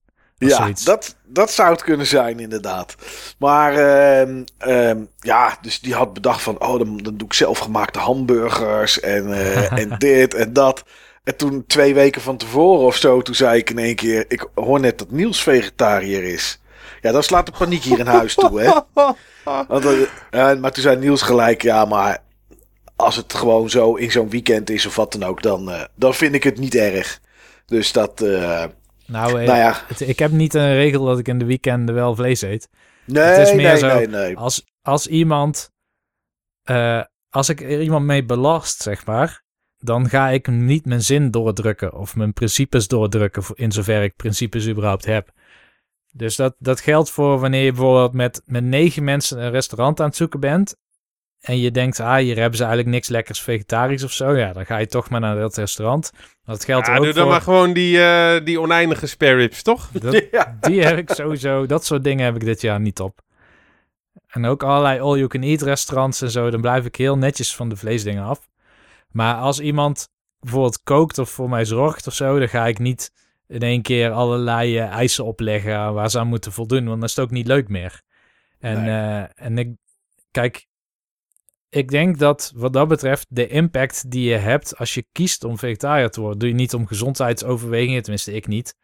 Ehm, dat deed ik om persoonlijk om meer eh, Global Sustainable Development Goal overwegingen. overwegingen.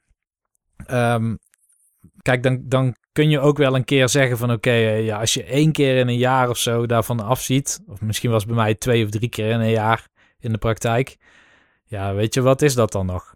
Maar voel ik me wel vereerd dat wij er één van waren, Niels. Ja, dat, eh, dat, dat gun ik jullie ook wel. De milieubelasting is wel echt gigantisch natuurlijk van, eh, van vlees eten. Ja, als iedereen heel veel vlees eet, wel inderdaad, ja. Maar ook mijn... Iedereen eet heel veel vlees. Ja, dat doet iedereen inderdaad. Maar ik merk gewoon dat, dat wat ik heb gedaan, heeft ook een soort rimpel-effect. Dus als ik dan bijvoorbeeld met mijn ouders eet of zo, dan gaan zij ook geen vlees of pak ze een vleesvervanger of zo. En als ik met eh, collega's eet, dan eh, spreken collega's mij van, ah, en, merk je dan dat je, dat je misschien eh, minder energie hebt, of moet je compenseren, of krijg je juist meer energie? Nou ja, mijn eerlijke antwoord is, ik merk gewoon helemaal nul verschil. Niks. Ehm, het voelt gewoon precies hetzelfde als toen ik wel nog zo'n beetje bijna elke dag vlees had. Maar mensen kunnen wel eens.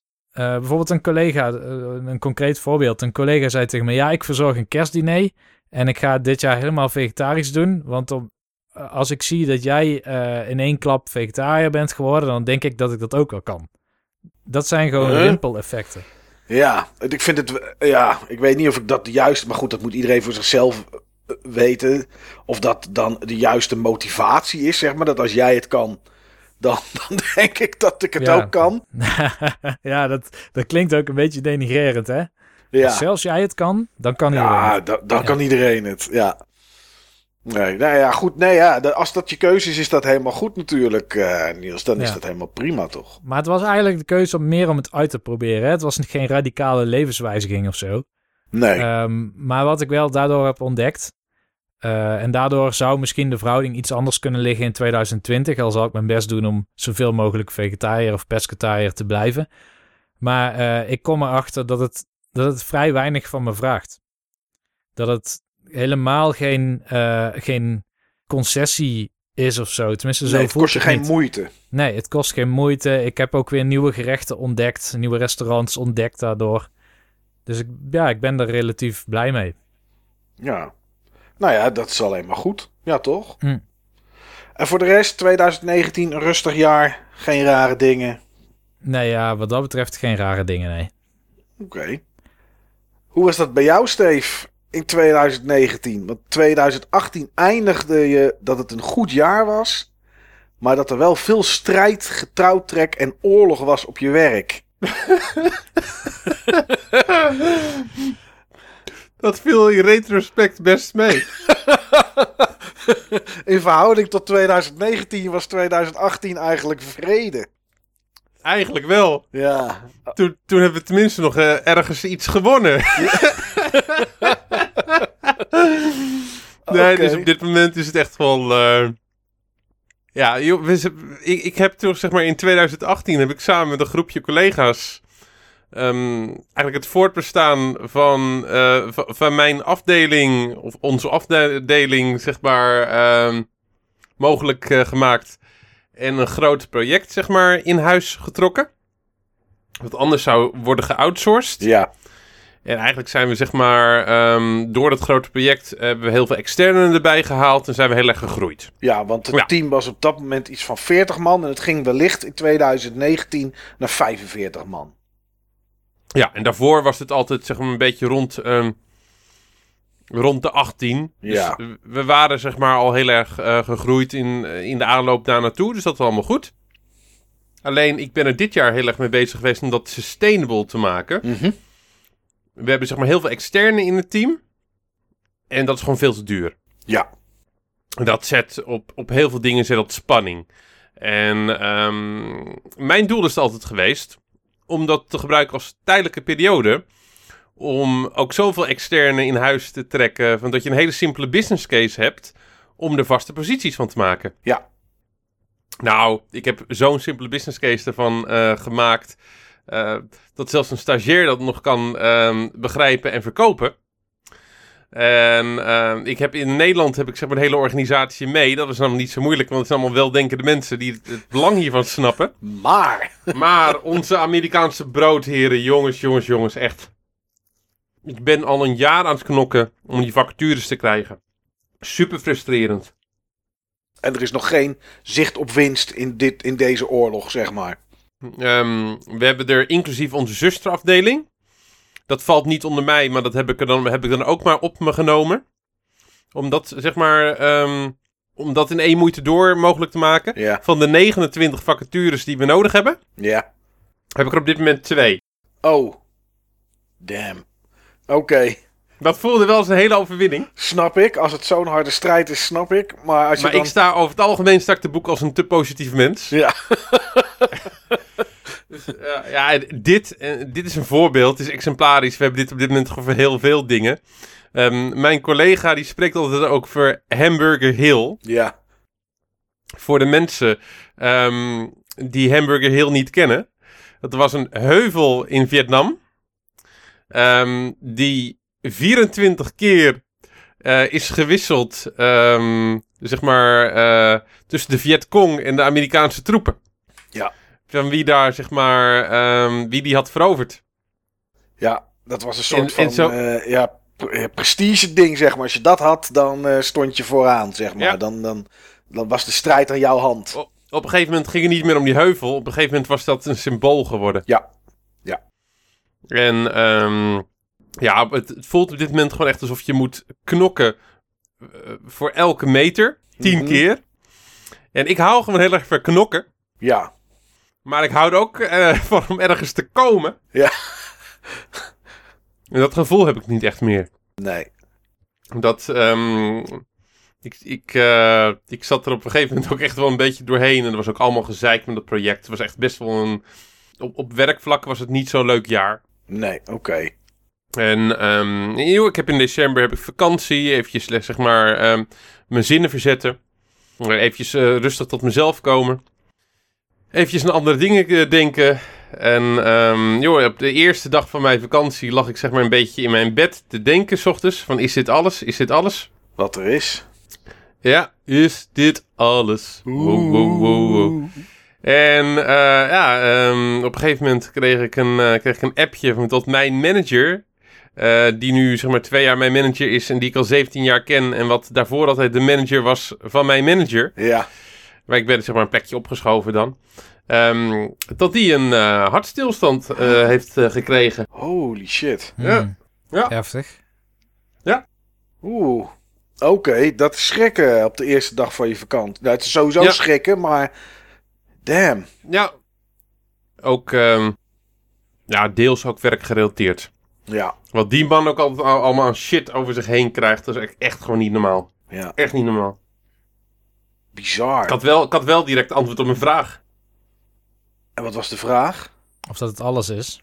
Is dit oh, alles? is dit alles? Oh, zo, ja. Mm. Ja, dat is wel een hele pittige.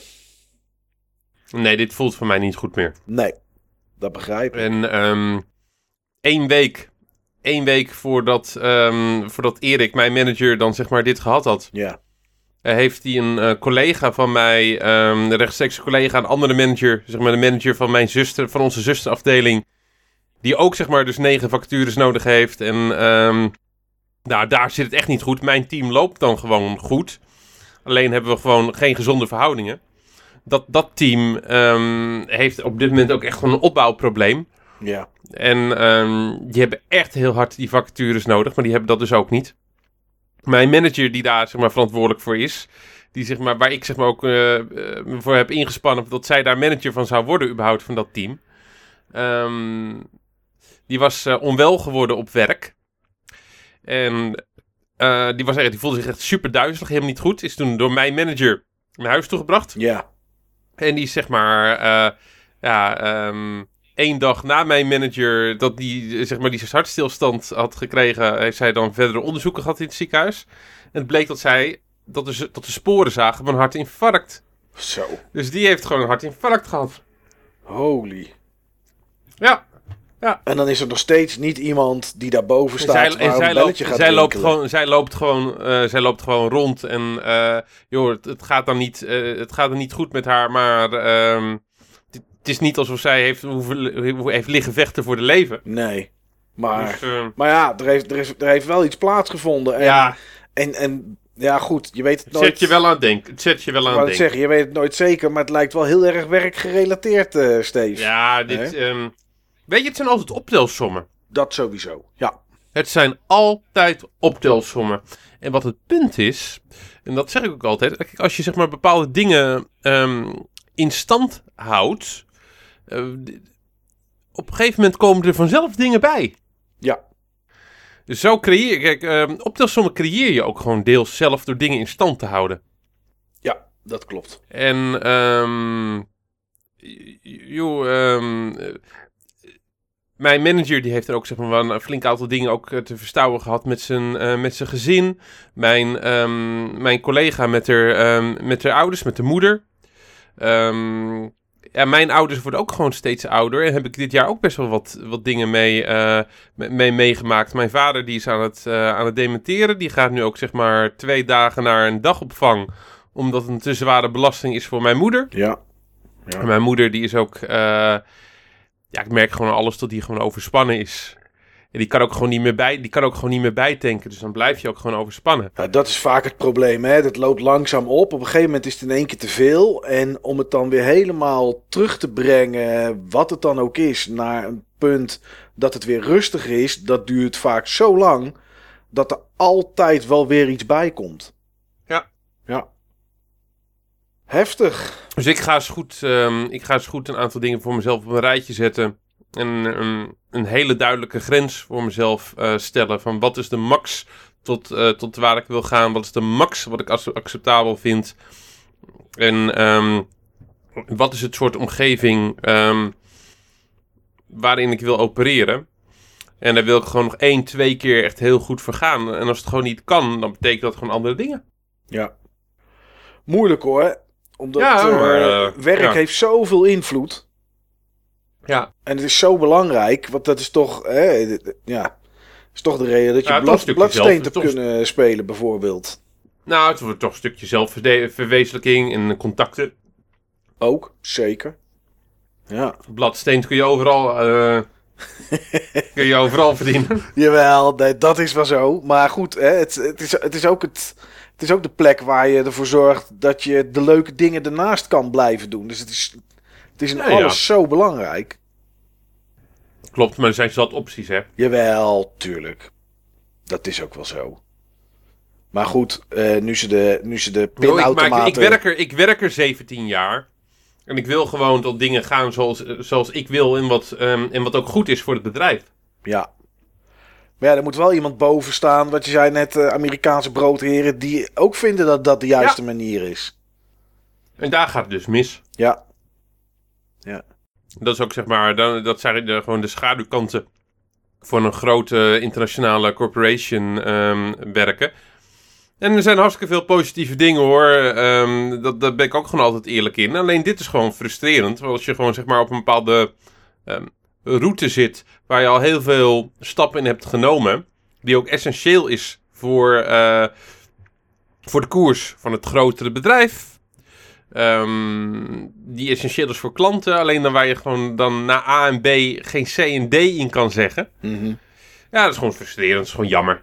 En die eh, Amerikaanse pipo's die er nu, eh, nu boven zitten. eh, de, de reden dat zij het anders zien dan dat jij of jullie het zien, is dat omdat ze er gewoon helemaal geen verstand van hebben en het niet snappen? Of omdat het. Agenda's. Oké. Agenda's. Ja, oké. En ook hoe dat hele spel gespeeld wordt, joh. Ehm, elke keer als je weer een bureau voorbij bent, dan bedenken ze weer een andere procedure. Ja. En dan komt het weer bij iemand anders te liggen. Een van mijn ehm, internationale ehm, collega's, die noemt het de Bureau Crazy.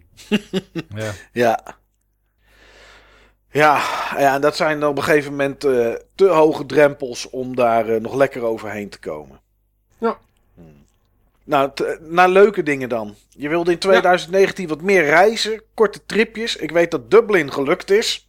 Wat hebben we natuurlijk verslag van gehoord. Ja, en voor de rest heb ik dat niet gedaan. Dat wil ik juist in 2020 echt wel Echt eh, gaan doen. Ja. Ja. Ja, ja, ja, ja, ja. Nog andere? Ik heb ook een ja? tijdje met het idee gespeeld om er langer tussenuit eh, te gaan. Ja, om een maandje door Europa te reizen. Dat wil ik gewoon heel graag. dat zou wel lekker zijn. Alleen dat durf ik niet echt met mijn ouders. Dat begrijp ik ook wel. Ja, ja. Want eh, even eh, ter referentie, hoe oud zijn ze, Steve? Eh, mijn moeder is 76 en mijn vader is 81. Oké, ja. Ja, dat is pittig. Maar die korte tripjes ga ik echt, ehm, ga ik echt doen. Ik ben daar al, aan, eh, ehm, al over aan het denken. En ik, ik wil eerst eventjes een aantal... Ik wil me in januari echt eventjes om een paar dingen oriënteren. Mhm. Om een aantal prioriteiten te stellen. En een aantal dingen die ik wil doen in een logische volgorde te brengen. En dan ga ik daar ook echt mee, eh, mee aan de slag. Maar ik ben er, eh, neem van mij aan tot ik er echt best wel klaar mee ben. En tot het ook echt gaat gebeuren. Ja. Nee, je hebt gezien hoe leuk Dublin was, zeg maar. Hè? Ja. Dus dan, dat is wel mooi dat je weet hoe leuk zoiets kan zijn eh, Ja. om te gaan doen. Ja. Klopt. En het is ook wel heel makkelijk om dat soort dingen uit te stellen. Dus ik denk dat het goed is als je er even voor gaat zitten om die dingen voor jezelf op een rij te zetten. Moet je ook doen. Ja. Ja. Moet je ook doen. Maar ik wil eerst even een paar dingen voor mezelf op een rijtje zetten in januari. ehm, qua wa- wat ik, wat ik als kansrijk ehm, zie en waar ik mijn energie eh, eerst in wil stoppen. Ja. En ehm, wat ik sowieso ook wil doen is een tweede sportschool erbij pakken. Een tweede sportschool. Je wil naar een andere sportschool erbij als abonnement Ja, iets? ik raak, een beetje, ik raak een beetje eh, uitgekeken op mijn sportschool. Ah, op zo'n manier. Oké. Alleen mijn sportschool is zo lekker dichtbij. Ja. En als het regent, dan wil ik echt wel naar deze sportschool. Alleen als ik dan zeg maar wat meer tijd heb, dan is er, wil ik echt wel naar een wat luxere sportschool. Ook met wat meer, eh, met wat meer dertigers. Dus er echt wel heel veel jong grut wat op deze sportschool rondloopt. Ja, oké. En En, op een gegeven moment ben je daar gewoon wat klaar mee. en iets luxer dat er een keertje gewoon echt gewichten liggen... in plaats van dat je gipsbetonblokken aan het trekken bent... en op autobanden aan het slaan bent. Dan zit je op de sportschool van Ted van de Parre of zo. Of autobanden slaan. Ja, oude Rocky sportschool. Ja, Klopt, dat inderdaad, ja. ja. ja af en toe eh, sla ik eventjes zeg wat karkassen. Ja, even het vlees wat malser maken, zodat het... eh, Nee, oké. Maar tegenwoordig is dat een beetje not done. Daarom hebben we, tegenwoordig hangen we zakken uien neer. Oh, dat is ook goed. eh, ja, die karkassen, dat is niet helemaal eh, vegetarisch en vegan verantwoord. Nee, nee, begrijp ik. Nee. Nee, maar goed, ik snap, dat snap ik wel. Dat je dan naar een ander soort sportschool wil dan... dan eh, want nu zit je bij Basic Fit, toch? Volgens mij. Ja. Ja, ja, Ja, klopt. En dat bevalt op zich goed qua sporten. Mhm. Alleen ehm, als je er zo vaak komt als ik, dan wil je gewoon af en toe ook van een wat andere omgeving. Ja, ja, dat begrijp ik. Daarom heb ik die van mij dit jaar ook opgezegd. Ik was die omgeving zo zat, ik kwam er zo vaak. Ja, wegwezen ermee. Dat snap ik toch. ja, nee, dat begrijp ik. En ehm, dat is in ieder geval iets wat ik, eh, wat ik wil doen. Eh, daar kijk ik ook wel naar uit. Dan ga ik dan. ehm, dat is ook niet iets voor in januari. Als je in januari zeg maar naar een andere sportschool gaat. Ja, Nou, dat is gekke huis. het domste wat je kan doen. Ja, Ja, ja dan heb je al... eh, al Je moet nooit in januari ergens, eh, ergens beginnen, want dan, dan krijg je er toch geen beeld van. Nee, dan krijg je al die figuren zoals ik. Die dan denken 1 januari begin ik. En dan... eh, dan dat, is, dat is altijd anders inderdaad, dat klopt. Ja, Ja. En eh, verder, ehm, ja, ik denk toch dat ik wat minder games wil gaan kopen. oké. Want ik heb best nog wel veel games gekocht eh, dit jaar. Zeker. Het, het, het, eh, vooral voor de Switch, denk ik. Ja, joh, als jullie ook zouden zien, ik, ik post niet altijd meer updates. Nee. Maar als jullie, ik wil eens een keertje een overzicht plaatsen van mijn Switch-collectie. Maar als je die bijvoorbeeld ziet, dat is een gave collectie. Ja. Maar ik heb ook nog wel, zeg maar, in de laatste anderhalf jaar best nog wat PSV, PS4 dingen gekocht. Alleen weet je wat het is? Ik speel er zo weinig van. Ja. En dan is het toch maar loos bezit. Ja, dat is en het ook. ik vind, ehm, ik vind verzamelen hartstikke gaaf. En voor het geld hoef ik het allemaal niet te laten. Alleen ruimte is ook een ding. Op een gegeven moment wel. Op een gegeven moment is Ja, dat en ik- echt gewoon op. En dat koop je niet zomaar bij. Klopt. En ik was eh, laatst bij mijn broer met kerst. Ja. Mijn broer verzamelt cd's. Ja. En dat doet hij ook al zo'n beetje sinds dat de cd er is. En, en gewoon, maakt niet uit als de cd is, verzamelt hij hem of wel in bepaalde muziek. Jazz, Oh, jazz en soul. Oké, nee, ik wou net vooral zeggen. jazz en soul. Want anders dan, dan win je het nooit. Ja, maar ook echt... ehm, ook allemaal dingen die alleen in Japan zijn uitgegeven. Oké, oh. Speciale edities, of zeldzame dingen, eigen beheer, allemaal dat soort dingen. En ehm, als, je, als ik gewoon kijk hoe hij dat tegenwoordig op moet slaan... Ja. Nou, ik wil niet die kant op gaan met mijn games. Nee. Hij heeft een storage En- gehuurd of zo, waar gewoon dozen in staan. Zo, eh, Nee, nee, nee, die staan gewoon eh, in, in zijn kamer dan ook op die manier. Dat, Ja, eh, dat vind ik nou niet echt heel erg, eh, heel erg sexy. Nee, dat haalt een beetje het huiselijke ervan af. Ja. Van een woonkamer. Ja. Nee, ehm, dat, eh, dat, dat wil ik niet. En ik vind het wel jammer. Want ik vind het echt tof, die, eh, die fysieke edities. Mhm. Daar ben ik toch gewoon mee opgegroeid. En het is niet voor niks dat ik het koop. Ik vind het ook tof. Ja. Alleen, je moet wel dingen in perspectief zetten. Zeker weten. Kijk, zo'n Game Pass, dat spreekt me enorm aan. Ja.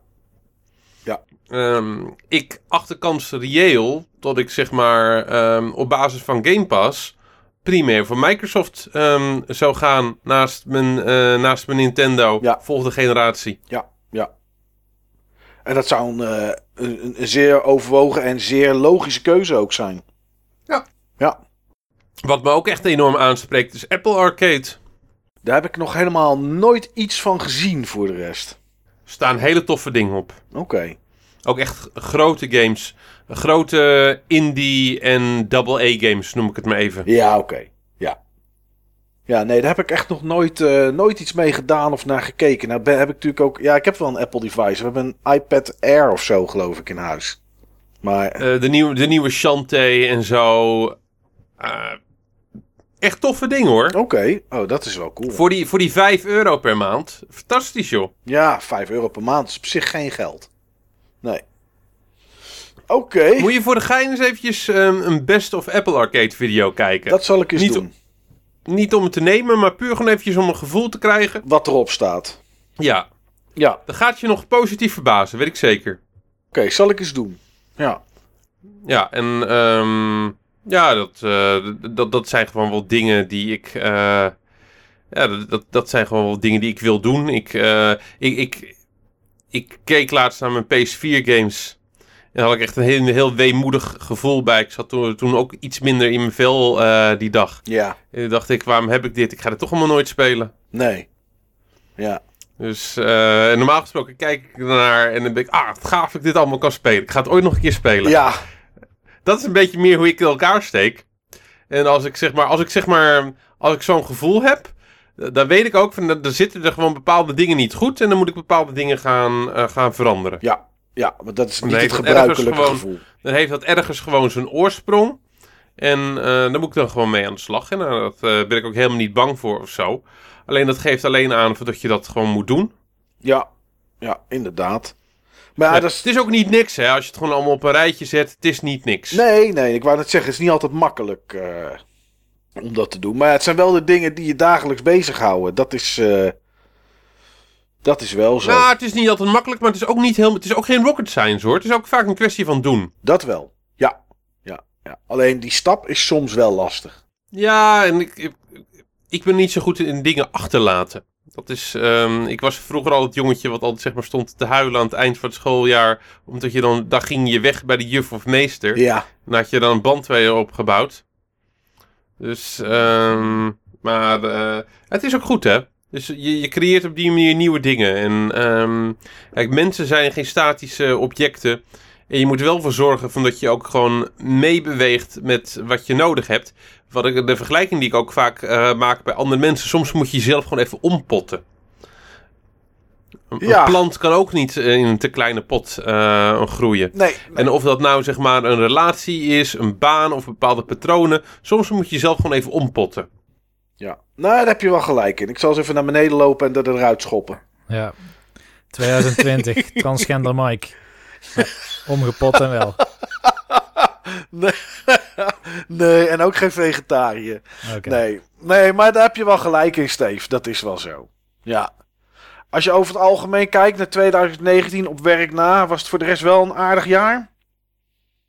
Nou, ik vond het best een heftig jaar. Ja. Ook gewoon met mijn ouders. Ik, Ja, ehm, ja. Dat heeft best wel het jaar kleur gegeven. Het was ook geen slecht jaar hoor, maar het had wel zeg maar zijn, zijn heftige dingen.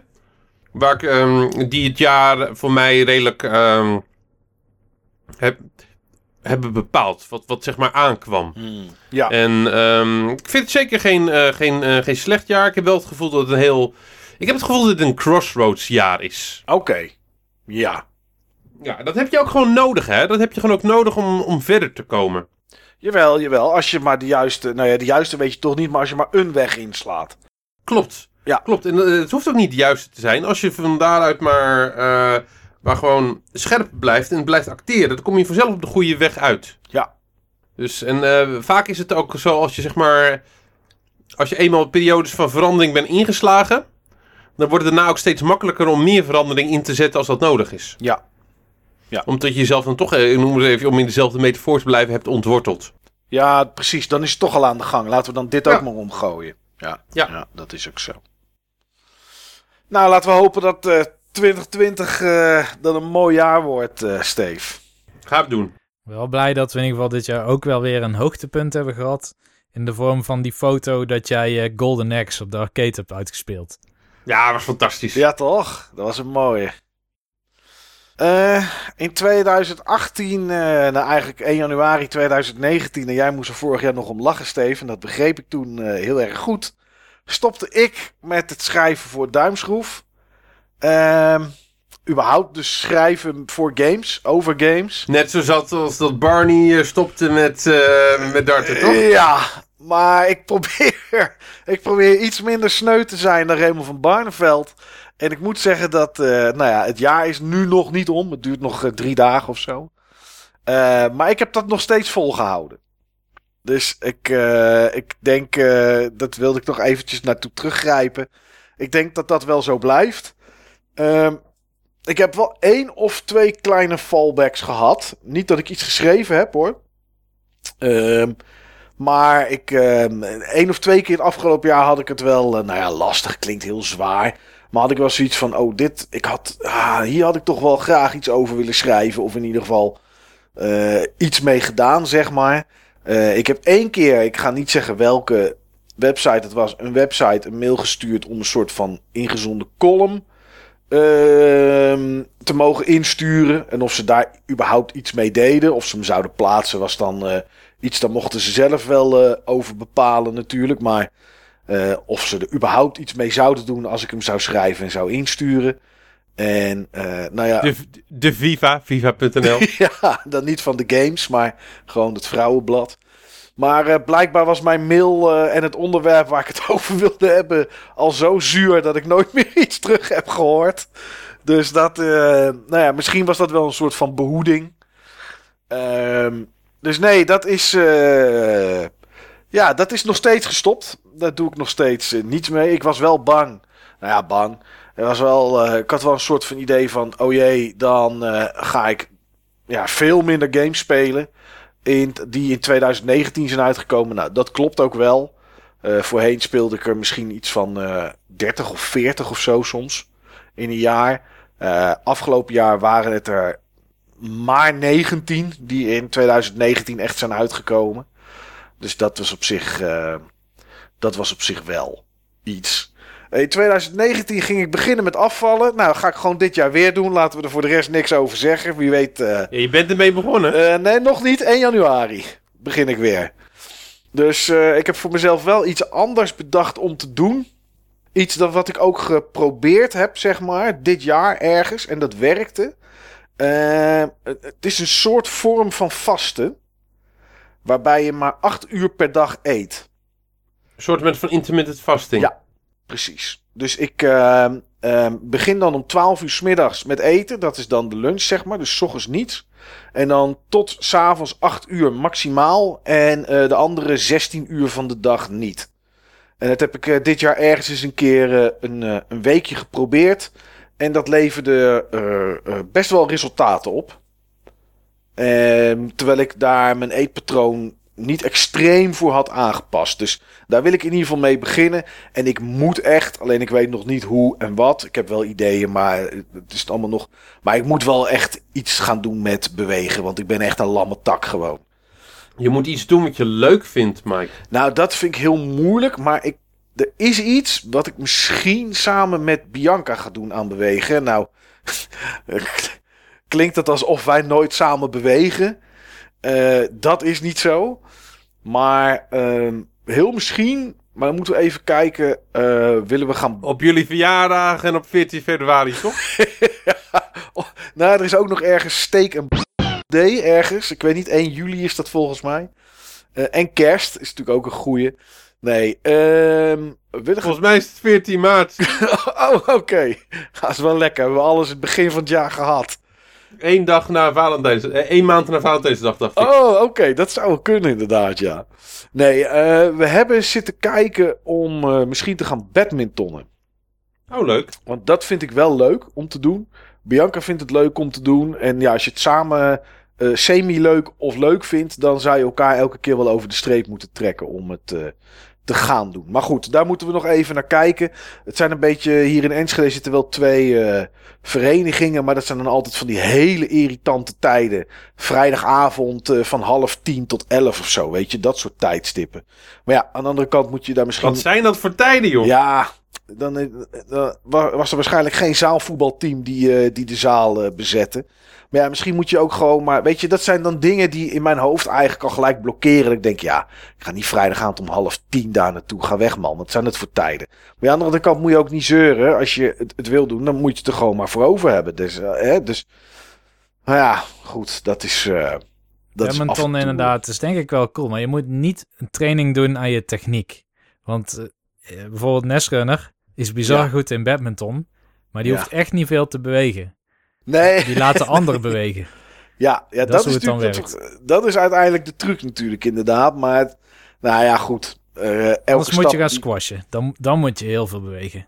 dan- Ja, squash, dat is echt eh, killing. ja, ja ik, nou misschien is dat stap 2. Maar dat- ik denk niet dat ik daarbij moet beginnen. Want eh, ja, ik denk dat ik dan wel een hartklappertje krijg. Ik denk dat ik dat heel slecht trek. Ja, moet niet de volgende worden, hè? Nee, daarom. Daarom, daarom. Dus eh, ja, en voor de rest eh, 2019. Ik was er vandaag eens over aan het nadenken. 2018 was eh, op privégebied niet zo'n heel best jaar. En eh, toen moest ik denken, we hadden natuurlijk net al eh één of twee liedjes die hier voorbij kwamen. Ik moest denken aan een ander liedje van Akda de Munnik. De Eerste Helmerstraat heet dat liedje. En ehm, daar zit de tekst in. eh, Dit jaar was zo simpel lief. Niemand ging er dood.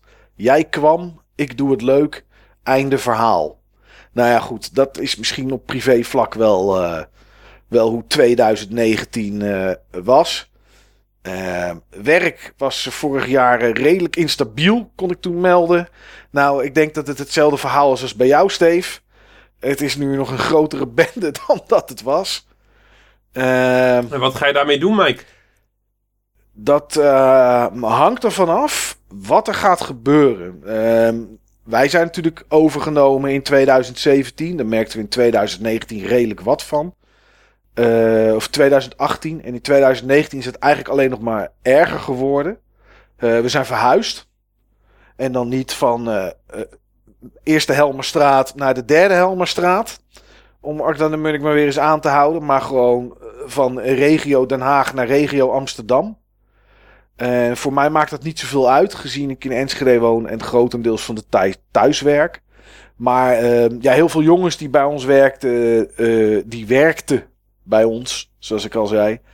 Ehm, ja, die hebben de overstap. Ja, hier niet. gaan mensen op weg. Ja. Hier gaan mensen op weg. En dan is het heel moeilijk om eh, goed en gedegen personeel terug te krijgen. En dat is iets wat we nu. Zeker eh, in deze markt. Ja, in de ICT-branche is dat heel moeilijk. En dat merken we nu dus ook. Ehm, het is nu de 29ste. Ehm 29 december. Eh, 2 en 3 januari, om maar even iets te noemen. ehm, zitten er maar twee mensen bij ons nog op de helpdesk waar er ooit vijf zaten. En eh, die twee die er zijn, die zijn vrij. Dus die twee dagen zou, zit er in theorie niemand die de telefoon opneemt. En dat is eh, gelukkig heb, is dat niet mijn afdeling, zeg maar. Eh, ik doe de tweede, derde lijns engineers aansturen. Ehm, daar is er nu één weggegaan. Die, ehm, daar baal ik enorm van, want dat was technisch een enorm goede kracht. Dat was een jongen waarvan je zei: eh, hey, deze omgeving, af en toe is het traag. We weten niet waarom, niemand weet het. En die komt met oplossingen en dingen die aangepast kunnen worden. Eh, die, zo iemand heb ik nu niet meer. Ja, of ik moet het zelf doen. Ja, dat hakt erin. Eh, ja, dat hakte enorm in. Ehm, we hebben wederom klanten die weggaan. Die dan, ik ga geen namen van bedrijven noemen, ook niet van mensen die weggaan. Maar er zijn klanten die nu weggaan en die zeggen: Sinds jullie overgenomen zijn door bedrijf XIZ, ehm, hebben we niet meer de service die we van jullie gewend waren. En dat soort dingen allemaal. En ehm, ja, dat is best lullig. Want dat is iets waar ik toch probeer samen met iedereen je elke dag voor in te zetten. Maar het gaat gewoon niet. Het is gewoon niet mogelijk. Je hebt te weinig handen om dingen te doen. Nou ja, daar komt bij dat er dit jaar een eh, ander IT-bedrijf is overgenomen dat groter is dan dat wij zijn. Ehm, zeker wat er nu over is gebleven, maar daarvoor ook al. Ja, en daar moet nu één bedrijf van gemaakt worden. En ineens ben ik in een eh, projectgroep gestopt die daar eh, dingen voor moet gaan doen. Nou, daar heb ik helemaal geen tijd voor. Ehm, en het- Jullie hebben het overgenomen, maar dat bedrijf is groter. ja, wij zijn overgenomen door bedrijf X. En bedrijf X heeft nu eh, een ander bedrijf overgenomen. En dat eh, is een ICT-bedrijf. En dat bedrijf is qua mensen en techneuten en dat soort dingen groter dan dat wij waren. En ja, wij zijn het enige wat er nog over is binnen dat grotere bedrijf wat ICT doet. Dus wat je nu krijgt is dat eh, mijn manager is er nog. En die had eerst een, eh, een directeur-manager boven zich staan van het moederbedrijf, zeg maar. Maar daar komt nu een eh, directeur boven te staan van het nieuw overgenomen ICT-bedrijf. Ja, en dat wordt waarschijnlijk al snel identiteitsbepalend. Ja. Kijk, het is nu de bedoeling dat, dat die twee samen, eh, dat wij en, en, en zij samen gaan onder één, onder één ICT-vlag. Alleen, ehm, ja, het, het lijkt er toch heel langzaam op dat als de dobbelsteen gerold wordt, 1 en 2 zijn onze vakjes, maar 3, 4, 5 en 6, die zijn van Hully. Ja, En ehm, ja, dat is. eh, de komende maanden zal dat meer vorm gaan krijgen. En dan moet ik eens zien hoe dat gaat uitpakken. Hoe dat, eh, hoe dat balletje gaat rollen. En dat is wel een, eh, dat is wel een lastige. Dat is wel een, eh, een lastige. Dus dat. Dus dat is eigenlijk eh, meer eh, instabiel geworden dan dat het al was. Ehm wat jij gehad hebt, Steve, met, nou ja, met die twee collega's met hartproblemen. Wij hebben ook, geloof ik, drie mensen dit jaar gehad die aan overspannenheid in ieder geval thuis zijn gaan zitten. Mensen waarvan ik één van had ik het nooit verwacht. Iemand die altijd zoiets had van, als het eh, vijf uur is, dan is mijn telefoon uit. En eh, eh, jammer voor iedereen. Ik, ik zeg dit en dat is hoe het zit en anders niet. Maar die is toch, toch gevallen. Nee, dat kan hoor. Ja. Kijk, juist als mensen zeg maar hun grenzen zo strak respecteren, dat geeft ook wel aan dat mensen dat dan nodig hebben. Ja. En dan hoeft er maar dit te gebeuren in de balans. Ja, als er dan iets is wat daar overheen gaat, dan is het, kan het natuurlijk gelijk helemaal fout zijn. Nou ja, daar lijkt het wel op. Dus dat is, eh, dat is Ruk. Want dat is een kerel waar ik het altijd eh, heel goed mee kan vinden. En eh, waarmee we samen ook heel vaak bepalen wat we aan klanten kunnen vertellen. Wat we kunnen doen, wat we niet kunnen doen. Hij is niet technisch, maar hij is meer op een service level zit hij. En ja, samen doen we altijd heel veel eh, voor klanten. eh, ja, dingen uitzetten of wat dan ook. Dat, eh, dus die is er nu op dit moment ook niet. Dus ja, ik heb geen flauw idee. Ik heb, ik heb het afgelopen jaar meer dan het jaar daarvoor dagen gehad. eh, vooral als ik thuis zit, dan kan ik echt gewoon om vier uur stoppen. Want dat doe ik dan wel. Ik begin om half acht en dan om vier uur is het klaar. Ehm, ik heb meer dan eens gehad, zeker de afgelopen twee, drie maanden, dat als het vier uur was en ik zette alles uit en ik liep naar beneden, dat ik gewoon echt helemaal kapot was. Gewoon echt moe. Eh, Niels haalt energie uit zijn werk.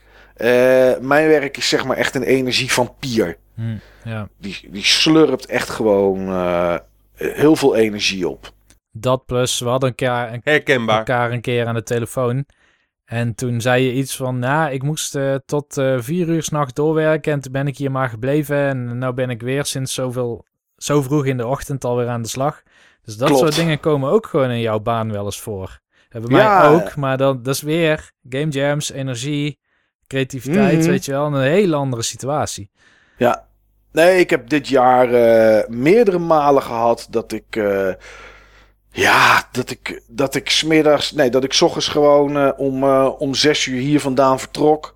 Bij een klant ging zitten. En dat ik de volgende ochtend om vijf uur in mijn auto stapte en terug naar huis reed. Ehm, en alles wat we die dag en die nacht gedaan hadden aan migraties of dat soort dingen niet gelukt waren. En ik een, een maand later weer een dag en een nacht kon, eh, kon opgeven. Ja. Eh, ik heb dat eh, best wel veel gehad, inderdaad. Ja, dat is Eh, heel frustrerend, joh. ja, het is frustrerend. Kijk, doe je het één keer, mislukt het. Denk je, de volgende keer weten we het. En dat is ook met Microsoft er dan bij. En die staan, het is niet dat het komt vanwege incompetentie van mijn kant of zo. Het is gewoon omdat het loopt zoals het loopt. En dan zitten er mensen bij van Microsoft die technisch zijn. Dus die, waarvan je zou denken dat ze alles weten. En die weten natuurlijk ook niet alles, dat is logisch. Maar, ehm, en dan, ja, weet je, dat hebben we vier keer gehad binnen, denk twee maanden of zo.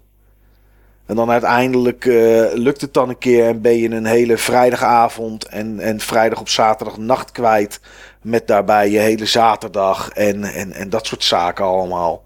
Eh, en nu twee weken vakantie. Ik begon op eh, vrijdag de 22e, denk ik of zo, dat het was.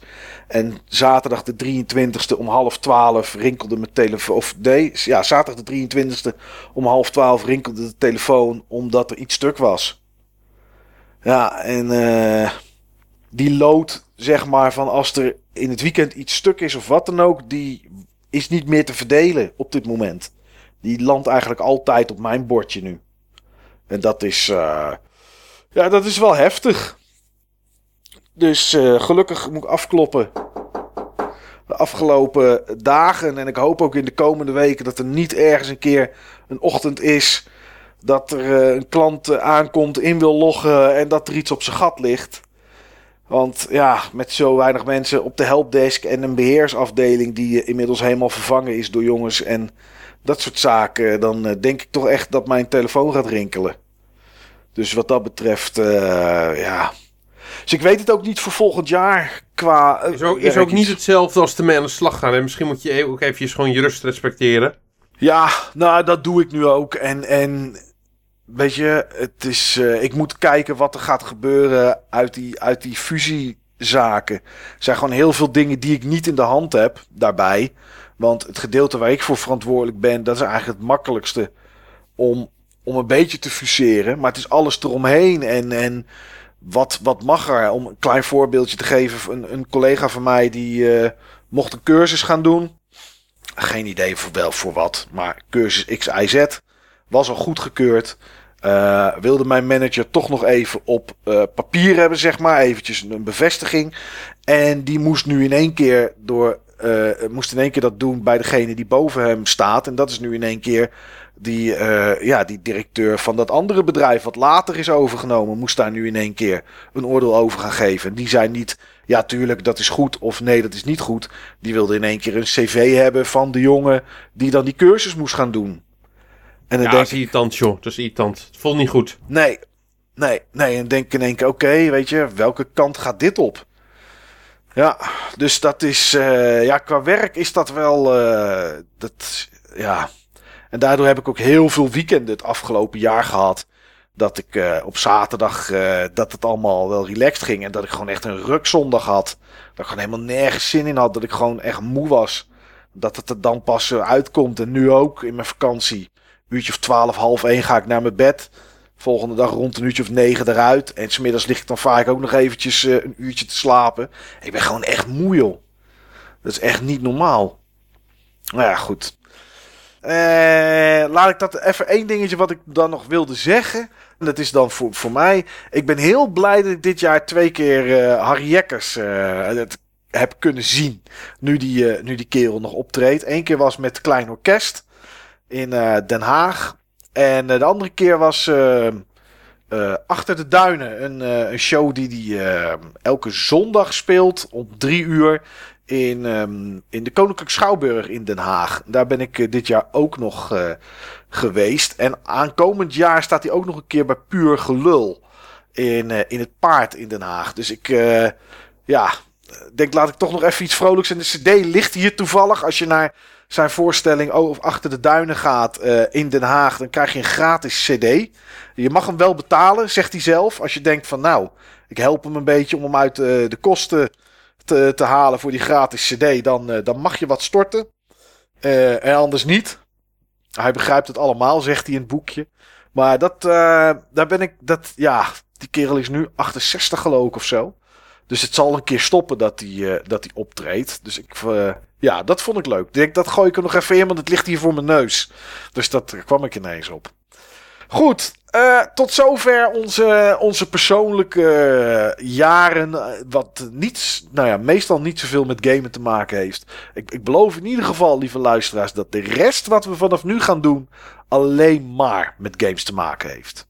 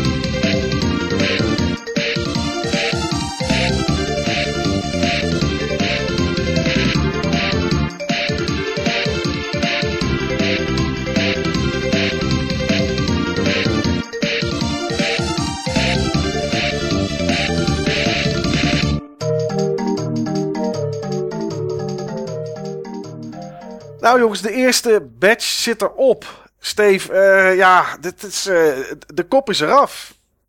Zoals dat hoort bij Ja. dit type uitzending. Ja, ja, ja. Dus het eerste... ja, Straks zeggen we dat alweer over, ehm, over 2020, wanneer we januari gehad hebben. Zo jongens, de kop is eraf. Ja, het is wel een dooddoener inderdaad eigenlijk. De, dit, dit, dit was hem en dit is... Nou ja, goed. Eh, einde van het jaar is toch altijd vol clichés. Met lijstjes, top 2000's op radio's. En dat soort dingen allemaal. Maar goed. eh, ja, het eerste deel van onze, van onze Buttonbashers podcast over het jaar 2019 zit erop. Ehm, ja, het tweede deel komt er eh, binnenkort aan. Ja, daarin onder andere waar we naar uitkijken voor 2020. Eh, onze Game of the Year voor 2019 zit daar natuurlijk in. Dus ik denk dat er nog wel wat moois op stapel staat, Niels, voor de volgende. Geef het een week of twee, misschien drie, voordat hij uitkomt. Ja. Want het is een drukke periode om te editen.